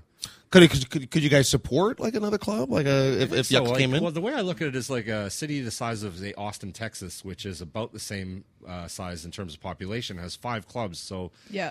you know, it's a real hotbed for Yeah, but developing I mean, you, comics. you, you- you're comparing like Austin has uh, always been Yeah. a town that kind of goes out and supports live entertainment. I'm not saying Winnipeg isn't that way, Right, But, I mean, economically, I wonder as well compared Winnipeg to Austin. well, Edmonton's how economically. big? They're a mil plus, Uh, yeah, it's it's like over a million, like probably one point five. and there's five clubs there, I think, right? So Well- we're about six, seven hundred thousand. I think we can handle two. There's you know? not five. I didn't know Winnipeg is that. Are you counting surrounding area in that seven No, hundred we're, thousand? yeah, we're just that's the Winnipeg greater Okay, area. I didn't That's know it was not that the- big. I thought it yeah. was more three four. Okay. No, no, no. we're Would you about ever Six, seven. Would you ever open a comedy club? Is that something you'd It's- be into? Listen, if I had the money, I'd do it tomorrow. Yeah. I mean, my background is No, in- you don't. Don't say that. You Why don't want to not? do that. You don't But you think- said you ran a restaurant. That's It's what got I was it- just about No, to say. Yeah, I mean, yeah. I have a, a background in food and beverage sales. Sure. like, you know, I'm a chef, and so that end of it, I know a lot of comics. You know, Right. from having traveled all over the place, and I made a lot of great connections. Um, so booking it, I could handle myself. Um, I would love it. I would. I yeah, I would. Yeah. Yeah. Well, I mean, just- I don't- why is You it know so somebody bad? with uh, mustard? Oh, Maybe we'll mustard talk to with, Rick. uh, money? why would why is it so bad that he might want to own a comedy club? Well, how many people have we met that we like who then go and open a comedy club and lose their shirt and then they're you know they, it's not, Not the that- easiest business to to do. No, but that's why. I guess not. But I mean, like if you look at My model someone would like Rick probably Bronson, be based he's off like or, or more like um, Jason in uh, Jason Ottawa. and yeah, Jason the- and Rick are both comics, and both of their Yeah. clubs are thriving. And Rick I is haven't been to the expanding, and Toronto- Jason is expanding. I haven't been to the Toronto club, but the Ottawa one is absolute. In Ottawa is one Yeah. of my favorite places to play. Period. I Yeah. like the size of the room and Yes, but uh, that's an anomaly, and it's a situation in Ottawa that's a very kind of weird situation. I don't know what In what happens. regard? In, in terms of, for some reason, cosmically, uh, the energy in that room just produces this kind of euphoric uh, audience member, and a lot of that is what Jason does. Don't get me wrong; he runs Yeah. a very good ship. Yeah. But um, I don't think the same thing happens in Toronto as it does in Ottawa. So I think it's just a unique situation of a town. Right. Uh, the other comedy club in that town kind of was asleep at the wheel, whereas in Toronto, your entertainment dollar is a little tougher. Yeah. So um, Winnipeg might be the same. How Uh, is the absolute club going in Toronto? Is it gangbusters? It's doing or- well. It's It's a doing- really nice looking club. It's a nice club. It's, do- it's- it's doing well. It just doesn't produce that same. Like when you talk to comics, they're like, "Oh, Ottawa, absolute. That's where Yeah. you want to perform. Yeah. Everybody kills there." Which, in my opinion, is not a good thing. Yeah, I don't Yeah. think it's a Uh, good as thing a either. comic, uh, as an audience member, you want to go see a show that's going to do well. So Yeah. I get it from a business standpoint. Why do you think it's not a good thing for a comic to Because go into a then it room and slice- produces a level of douchebagness in comics Oh, who yeah. think Yeah. that they're Overinflated, he goes, amazing yeah, uh-huh. because they can kill in one room. Yeah. So what you can kill in one room? So you mean just mean specifically developing in that, in that yes, club, not yes, as a yes. comic that comes. That's what I through. said. Not Oh, as a yeah, yeah. business Right, right. and not as an audience member. Yeah. Uh, My only problem is with, with that is that it produces douchebagness in comics. Yeah. Which is separate, but there is some kind of thing that goes on in Ottawa which produces this crowd that just loves it.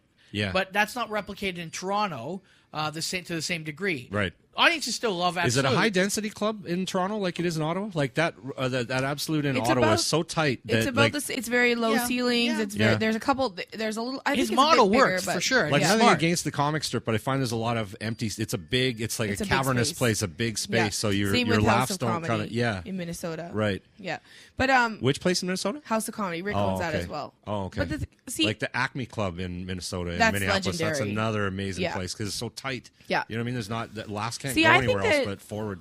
if I I would love to see you open a club in Winnipeg Yeah. because you don't have and it's not that rumors has a bad act, but I could never play rumors. They Right. would never want me there because it's Right. just not my kind of club. But you could bring in the the acts that and it's clear just an alternative from to being the in other Winnipeg club, we, yeah. when we taped our live episode here. We were talking about this. We were talking about, you know, there there are people that want to see edgy, real comedy. Winnipeg. It's a rock and roll town. Yeah. I mean, it's kind of ridiculous to me that the, that uh, it takes a festival to have to bring in a certain kind of comedy. But I mean, Well, there's a lot of old money here. You know what I mean? Yeah. There's Sure. a lot of there's th- that generational gap where like all those so- kind of old blue-haired conservatives Yeah. are dying off and And you know, being replaced by younger. exactly right. Yeah. So I'm 46. I'm in that in that Right. you know that age group that's you know be taking over next, so to speak. I mean, if you were And to it's- open a club, I think if you open up like a hundred seater or something, Yeah, that's I all I'm think- looking for. Yeah, like a little black box type of thing. Right. You know, Yeah. Nothing too If I had flashy. money, I would give you money right now because I believe that it would be super successful I here. think it would too, and I, I like. The, I don't know if he's changed it, but when Jace first opened in Ottawa, he Mhm. was only doing I think Wednesday, Thursday, Friday, Saturday. Yeah. It wasn't uh, you know seven, days, a week, club. yeah. Oh no, no, Well, it wasn't, Yacht no. Tracks doesn't Yeah, even do and seven it- days a week. Are they still doing that? I mean, Yeah, I think Jack's- that's the Oh, yeah. best model. The Oh, way yeah, that yeah, you'd yeah. want to do it. But you know, you start with the problem is the 80s pr- and 90s produced this idea of let's have a 300 seat venue, Yeah, and yeah.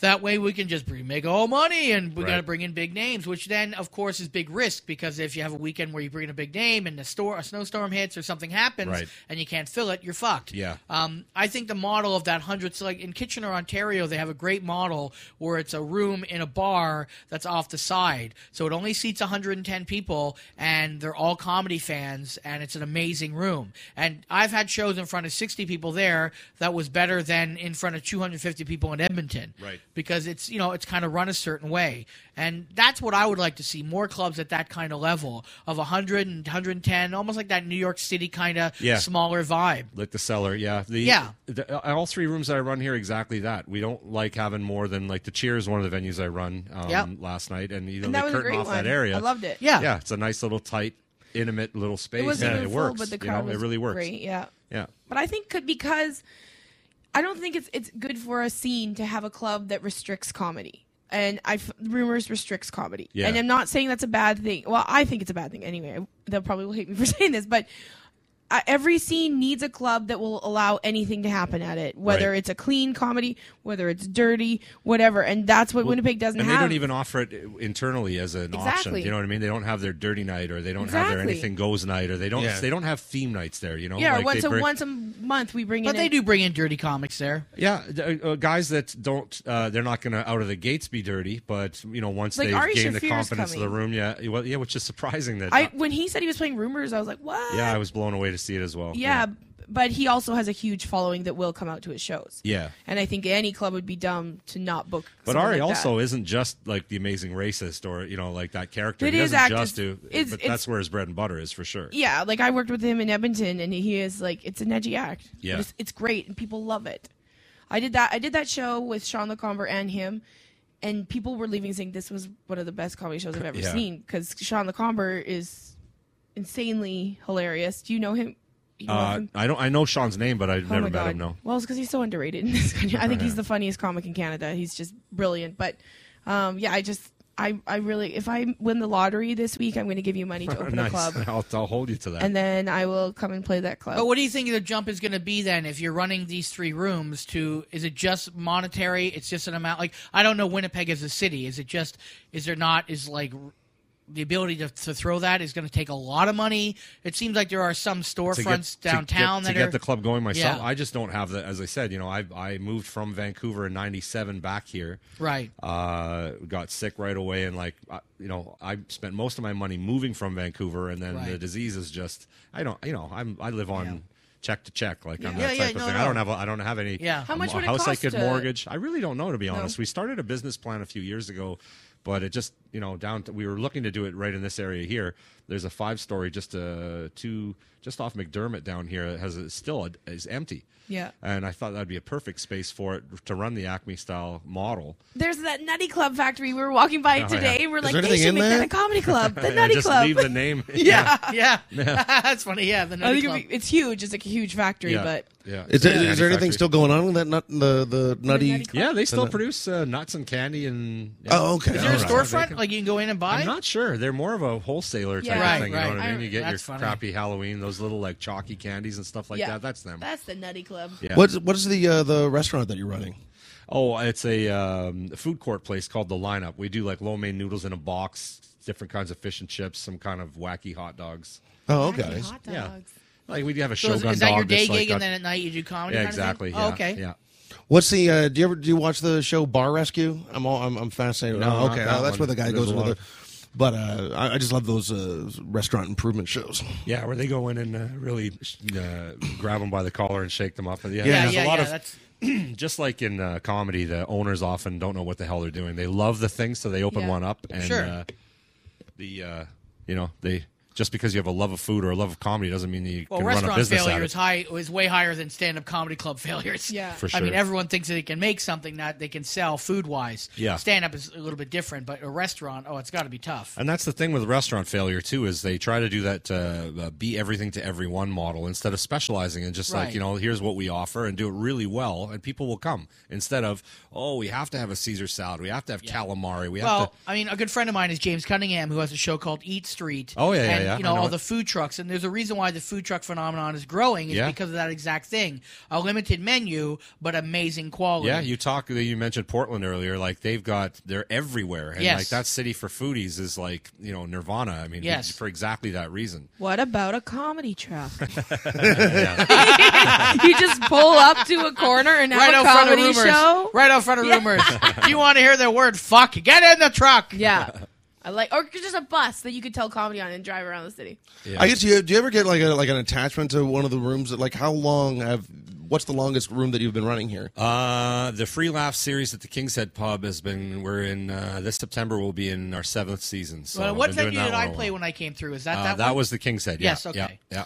No, I mean, but do you, do you ever get like a like an almost like there like a like a kid you couldn't like leave one, but then you feel like you're sort of like uh you know letting down the whatever comedy community is here because uh, that's oh we- we need this one room to stay alive. Without breaking my uh, arm, patting myself on the back, like I nurtured this scene and created it. To, Right. Like Jason Beck, you know, all credit to him. Yeah. uh, started his his uh, amateur room um, at uh, I think it was once a month on Mondays a- out of rumors. But that you know, again, you're re- severely limited, and it was difficult to get on. And after having won the contest, there just weren't opportunities, so I created them. Right, Yeah. and uh, there's been a lot of kids have come up through you know the ranks, so to speak, like in the minor leagues, and Sure. uh, to uh, to the point where they're like Dan Verville now is like headlining that club. He's the youngest one who's done it, and he came up like you know through these little rooms and whatnot.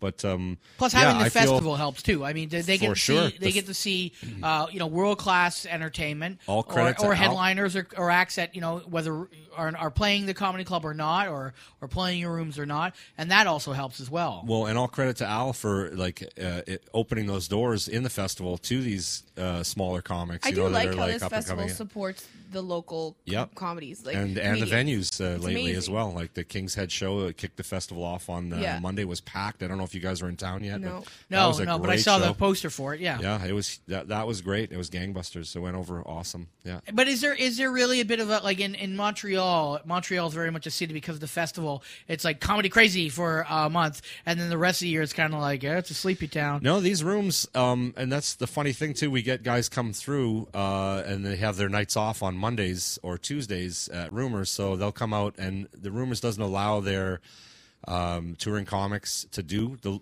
the small rooms, Why which is really that? You'd think odd- that would odd. be- well. Ty, I agree. Advertising. That's what I say. Yeah. I tend to Like a have had the cross- See argument 10 with minutes there, Tyler they'll go over to and over. Rumors on the weekend. His position is that I paid for them to fly in here. and Yeah, put no, them I- up, I understand So why that am argument. I letting them play Yeah. free at your room? Right. Well, advertising. You know, Yeah. if he does five minutes and kills, you're, these guys are going to go on to see him for an hour. That's how Right. I look at it. Anyway, Yeah. they're welcome to come and hang out, but they, you know, they're not. They they get in trouble if they go up and and. Uh, they I mean, look, that, that I don't want to become across too negative against that club. They're not Right. the only club that does that. No, Almost they're not at Every all. comedy club in North America has some kind of rules where all comics are like, I think that's a little bit bullshit. Yeah. But you know, he, he is right. If he is going to pay the flight and you know pay to put him up, and you accept those terms, you have to accept those terms. They have the right Right. to. It's their venue and their their place. to some degree though i mean you've paid for that guy to come and do his hour at your club you know five nights a week what he does outside of that i'm not sure what, how that has anything to do with you I, mean, I side with you in the argument. Yeah. I'm just playing devil's advocate, and Of I course. understand his his thought around it because he's trying to protect his business. Right. But by protecting his business, in a sense, I, I don't think So it's they the best think way. that if, if if they see them for five minutes, like, well, now I don't have to go see the real show. like, Yeah. I mean, I, I no don't i think know. it's more of a i think it's more of a why would i legitimize your dinky little room with my Right, pro my comic comedy club. right Yeah. yeah I exactly i, hate think that. that's what it's it just is like you know how much That's more not success inclusive, they that's would exclusive. have. Right. Right. They would have so much more success, and almost all comedy clubs if they just kind of like worked together. It's so ridiculous that there's like, well, you're like, you know are what? not my business, and Look at look at Calgary. Calgary's a very good example. Calgary has you know how- three comedy clubs, Mhm. and you know I haven't been to Calgary in a while. I mean, you you have um, Kathleen, but those two clubs, you know, they're in competition, but, But, they're they're- both amazingly successful. I, I know, but my point is they're also very kind of respectful of each other as well. Um, you know, there there are businesses competing with each other, but they're still not like playing dirty pool, and you know, they're, tr- they're trying to help the comedy community. Like I, when I go and play Calgary, they don't tell me on my off nights I can't go and do the other little rooms, Right. Because I don't know if I would still then do it, you know, Right. because that's that's my rules. how are those two clubs do they uh, cross book like would you get work at both or can you only work can't- at one no, You cannot no, work at no, both, no. okay No. i didn't think But so I mean, that's how America works. Sure. America's got a three month window too on either side. Yeah. So- I understand that for headlining, but it, I've still I still don't understand it for if you're a, a Opener host or or a MC. middle. I agree. It's so stupid. Like nobody's coming to see me; they're all coming to see the headliner. So what does it matter Right. if I hosted the Calgary Yuck Yucks and then I hosted the Laugh Shop? Yeah, yeah. But it's also, you know, It's uh, you know, it's Whinging. ego, it's power, it's control. Yeah. And we're all comics who want to live in a world. Everybody, you know, is an owner of anything. It doesn't matter what you want a monopoly. You know what I mean? And like, Right. like, so you want to It's keep your business. foot on the throat where you can, and Business. It's just a shame. Yeah, exactly. it's like in anything. If they say jump and you say how high, they're going to keep telling you to jump. Right. Mm-hmm. Mhm. Mm-hmm. And it's up to each individual to realize I'm done saying jump and how high. That's all. You know, it's, and it's, it's not the easiest thing because, especially in a one horse town, you piss them off. You know, Yeah. I'm not saying you've pissed them off, but you know what it is. Like Yeah. one horse town, if you're either in or you're out, and if you're out, you better be willing to put in the work to make your own work. He doesn't piss them off. You just don't. You just do comedy that they don't want. And no, that I, I makes know you that, sad. but that's what I'm saying. Even if you, even if you're a clean comic, it piss them off. A one horse town, whatever you do, if you're not accepted, you have to make your own work. Yeah. That's just the way it is. Yeah, Lars made the mistake. He came through, and uh, I don't know if he was aware or he just chose to ignore. But he came and did our rooms, and you know he got hell for it. But uh, you know he still got booked there again. It was just the next time he came through, Couldn't he do knew it. very well that he wasn't allowed to come Right. to any of our stuff. So Well, you know. that's just how it is. You know, Mm-hmm. Yeah. like you said, it's Absolutely. business. Like, and you know, uh, we're, like I didn't come in here today to sit here and badmouth. Oh, I know, rumors. no, no, But no, just it's an as interesting overall thing, dynamic. yeah, and city Yeah. to city, you'll find that it Yeah. exists everywhere. And like I said, this is not a re- you know I've been in many American cities or talked to comics from American cities. This this epidemic is everywhere. Oh, it Yeah, happens yeah, yeah. You know, everywhere, yeah. and it, Yeah. it happens in other towns too. Um, But the original point in having brought them up in the first place was that I started these rooms and you know as like minor leagues and the comics that have come up through it. Like there's, Exactly. uh, I got four hosts there now that, That I are- are playing at that mentored, club. So to That's speak. why yeah, I feel exactly, like, right. Like they should appreciate the support that you give them by helping them develop comics that yeah, are I don't talented. think I'm persona non grata over there. You know, No, no, no. my Pictures up on the wall. No, yeah, and I'm not like- saying that, but I just mean like the fact that they get angry and if if if an uh, if someone comes headliner and goes over. works your room. It should, in my opinion, I think the analogy is best is minor leagues versus the major leagues. Right. Right. Mhm. And you know, i- if they want to go back to the minors and work out a bit, what's the big deal? Yeah. You know, I think that's the analogy. Um, but you know, I'm not going to tell someone how to run their business. I just won't, you know, work there. But I don't think they're screaming, "Hey, where's Darren?" Yeah, Fry?" where's Darren Fry? Where's Kathleen? Why can't we Where's get that angry Kathleen guy? again? Where's that angry guy? Um, I do want to talk a little bit before you go about your experiences at Bridgetown uh, in Portland. You've done it a few years, Yeah. and it's a very interesting comedy festival. Just explain a little bit your experiences. Th- It's um, like this comedy fest is great, but it's not h- high density. It's not a high density festival. Bridgetown, you've got about seven venues on a three block, maybe seven block uh, uh, street, Right. And they, it, it ranges from like a from a Shriners type of club, or it's an Eagles Lodge is what it is exactly, Right. um, to there's a place called Bar of the Gods where it's literally like a little smoking area that seats maybe 25 people. Like that's Right. the smallest of Yep. the venues, but these things are happening constantly, and there's lots of crossover. So there's no time where there's not comedy going on. On top of which, they have a bar at the end of the street. Pardon me, called the Tanker. That from I think it's six o'clock until two every day of the festival is a nonstop open mic. So the people that aren't in the festival locally, they get to be part of it at, Right. there. But then, f- say for example, you or me or whomever Or walking by, just wanna finished- work 20 Yeah, minutes. let's. Well, it's not twenty. It, I think they run at about five to seven. Okay, so but you it's work just out something. constantly going. Right. You know, and that is a, an amazing thing uh, to see because. Um, you know, more often than not, comics are going to just go up there and maybe spritz or riff or do something just completely off the, uh, you know, f- off the cuff. Uh, You never really know what you're going to see at the tanker, and that's Yeah. really exciting. I, I w- I wish that you know the o- the only thing I would say about this festival is I do wish there was somewhere where if you did have a night off because that happens Yeah. that you could go and do and work on something because I'm you know my attitude is if I'm on the road I want to work every night Of course. you Yeah. know I don't want to have two nights off and five Right. uh, but you know I get I get it logistically that happens at a big fest but it'd be great if there was a room that you could work out Yeah, you mean as part of the festival, like as uh, A like workout this room? tanker? Yeah, Yeah. like that I'm Yeah. talking about. Yeah, Yeah. That'd be Jake gave something me to shit talk last night because I went up uh, at your room at the end. Oh, At the chair, yeah, yeah. yeah. And then he goes, "Oh, so you're on stage? You get two hours attention, and now you need more." I'm Yo, like, dude, "Of yeah. course." But Mm-hmm. that's a different argument. That's you already did something that night. I think that's more the, the point there. though. Right. But you can do I whatever would you want. never turn down a spot. I Yeah, don't for ever sure. turn down spots. Yeah, t- K Trev did one last night there as well at the Yeah. cheer, and he joined us on Monday at the King's Head. So yeah. Yeah. where there's, and I think he joined us at the Cavern on Sunday too, if I'm not uh, mistaken. That's the in Osborne Village, uh, right near um, the gas station theater. I don't know if you guys have hit that pub yet, below the Toad in the Hole. No. There's a no, little English no. pub That was there. like the, I think the totem holes down the yeah street from where we were last night. Yeah, exactly. Yeah. So if I were to, and that's something I'd thought about too before I got involved with this, uh, having been to Bridgetown multiple times, I would love to have that type of high density festival right in Osborne Mhm. Village. There, you know, the gas station is your that'd be your gala. Yeah, you type have a big room or venue, whatever. sure. But then you've got the King's Head, then you've got the Cheer, then you've got the the Zoo, uh, Carlos and Murphy's. There's a bunch of little places where you could have you know Little 20, 30 shows. seats Yep. and just you know blow it out for three days.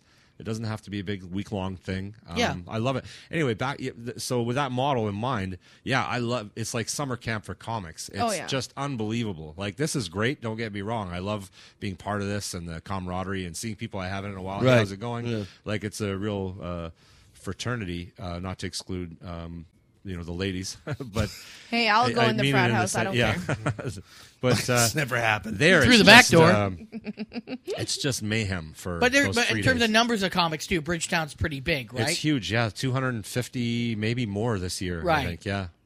Whereas uh, I think uh, there's like 60 here this year. I think in yeah. Winnipeg. And for them, it's a lot easier. Well, not easier, but um, being where they are, San Francisco, L.A., you know, Seattle. Seattle. Yeah, you've it's- got three major hubs. right Which are, there. with, you know, within about a six-hour drive. They don't so, pay your anything. Uh, I was. You get put up. Uh, Oh, But you've okay. got to find your own way there. For me, anyway, um, for the bigger, like if I'm a James Adomian or a Maria Bamford Yeah. or somebody, Oh, they're they're going to getting fly paid. you down, Yeah, of course. yeah, Yeah, of course, yeah. yeah.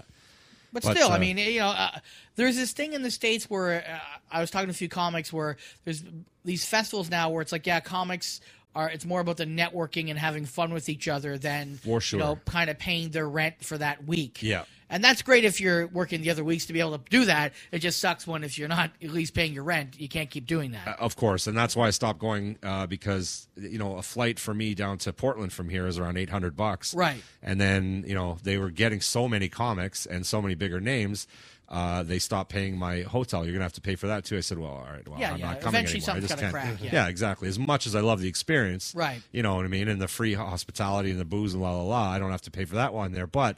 You know, a plane ticket plus So plus, You know, all expensive. of a sudden it's out of pocket, twelve hundred bucks to go have fun for Easy. Well, even You know. Duncan Trussell had that whole thing about with uh, South by Southwest because they called him and they're like, "We like you, and we'd like you to come." No, but and they if you wanted could him to just submit the pay fee, your right? own, Yeah. pay your own way and pay for your own hotel, but we w- we're going to put you on shows." And he was like, his whole his whole thing was, uh, "It's like if you call a clown." He actually did this. He called a woman who was a clown. I want you to come. I want you to come party, and I want you to come perform. And she goes, "Great." And he goes, "Okay, so you're going to be here um, for three hours, and uh, if you could just donate your time for the experience." And she was like, "What?" Mm-hmm.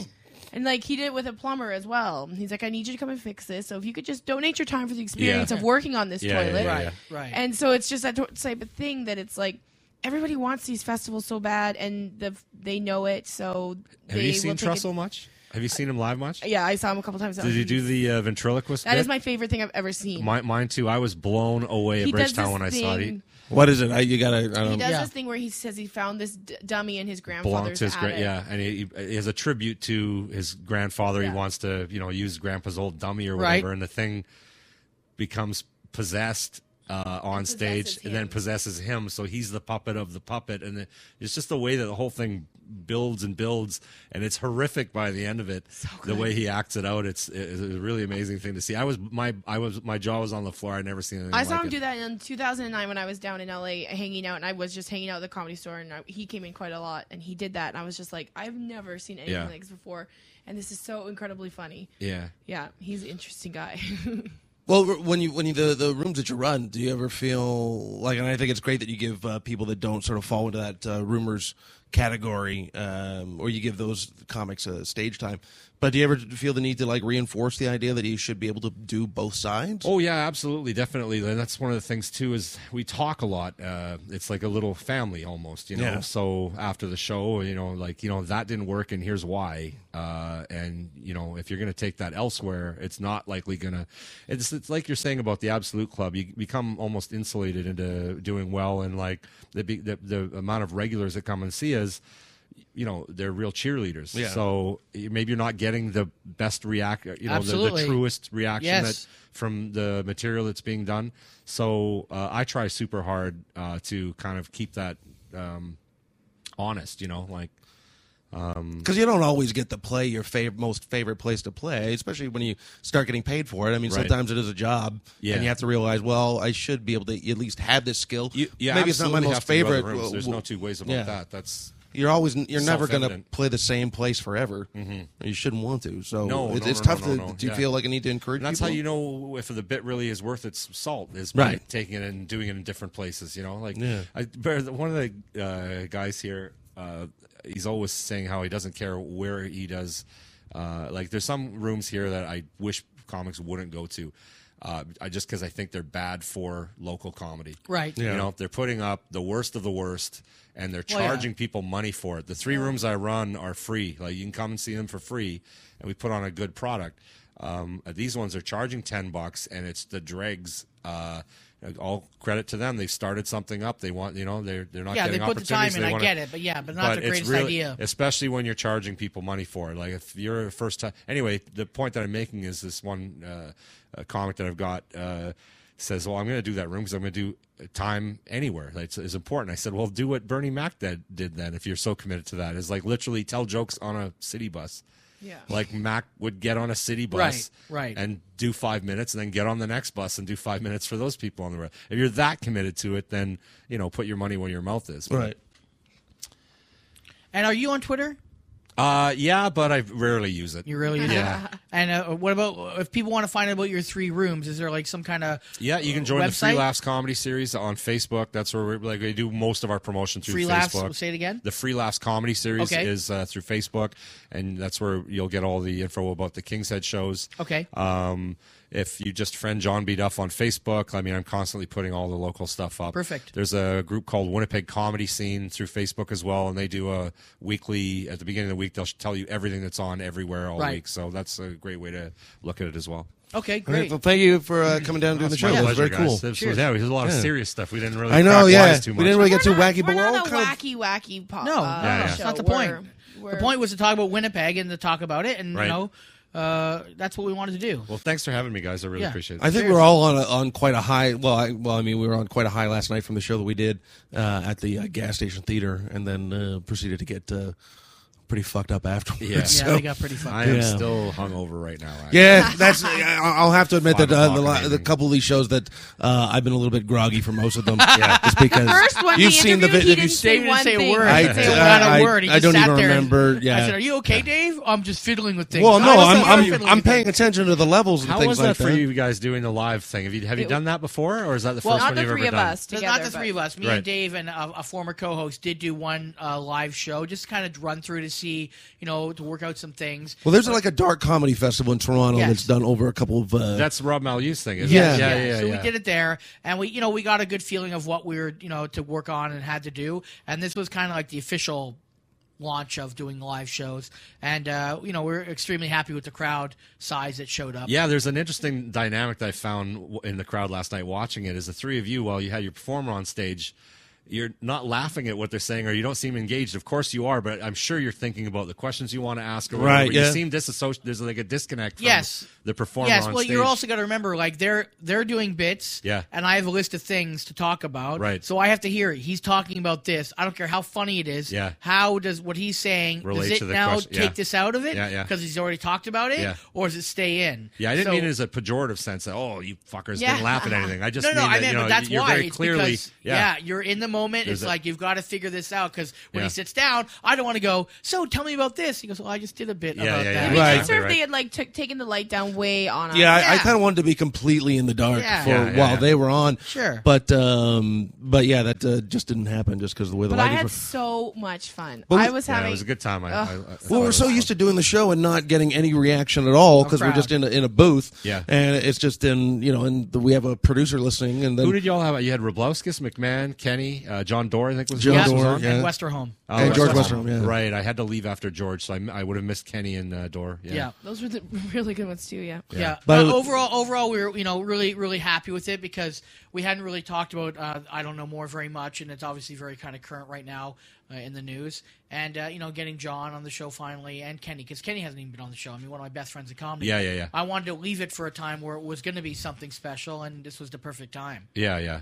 Well, you like that's um, surprising that you haven't devoted the entire. Like I've gotten all this time here, like with your best friend and uh, like a co- Canadian comedy legend. Yeah, that yeah. Had his five minutes and that's It's it on five the show. minutes, and that's Yeah. it. Get out of here, fuckface. Get Yeah. out of here, Kenny. There was one- Kenny! I, I don't remember what moment it was uh, when we were recording last night, but there was like a moment where it was like got very a little tense and a little real about some. You were yelling.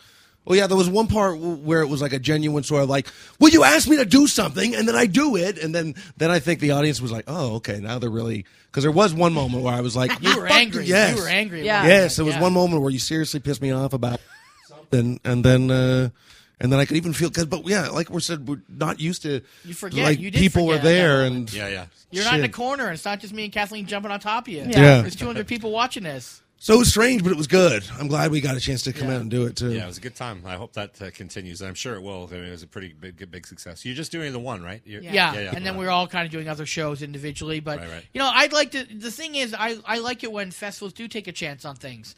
I mean, if we get to come back, that's great. But if they don't bring us back because they're going to do something else a little bit different, you know, so be it. I'm fine with that. But that's not the kind of show that you get to see very often either. No, so. no, you don't. Yeah, and I like that's just the thing. Like at Bridgetown, you'll see a lot of Live. really a lot like just sort of experimental Yeah, things the- that exactly, maybe haven't yes. been done before or whatever. And um, I mean, they had Q here, you know, two years ago, but Yeah. Q is a certain skew of an audience. It's very, I'm sure, it's very, oh, he's very nice. Oh. Like and just the ho, ho, ho. DNTO that they've got here, like it was Yes. Sukyun, Sukyun, yeah. Yeah, like- that like will be a those things different are- market as well. That will be more of a Absolutely. CBC crowd. This was more for you know the drunks who answer cell phones in the front row. Yeah. This was more the Which is what happened. Yeah, yeah. And then he goes, "Hey, Frosty." Hey, Rusty, great, you're my Hmm. fan. Thank you. All right. So- all right. Well, thanks for coming by, John. Appreciate yeah, it. Thanks a lot, guys. Cheers. Catch you later. Bye bye.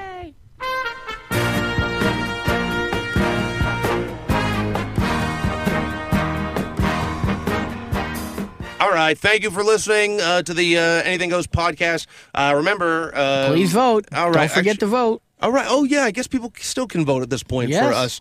And um, The Canadian Comedy Awards were up for Best Radio Clip or Radio Show. It's a public category. You do not have to be a member of the Canadian Comedy Awards Alliance Right. uh, to vote for this category. And we are going up against the CBC Juggernaut couple shows, which are funny, and we're happy to be in the same group as them. But uh, we do need your vote if you uh, do want us to win that award. and don't give those shits a fucking vote. They don't need it. They're gonna have a gig whether they get it or not. But we Right. need your votes. Yeah. It looks better in our books, and uh, maybe. Uh, yeah, and that acceptance speech will be gold. Right. If they let us have one. It'll be Yeah. it'll happen the day before during the other awards or something. Yeah, and tell the and send an email to the promotions department at SiriusXM that we exist. Okay, thanks a lot, everybody. Good night.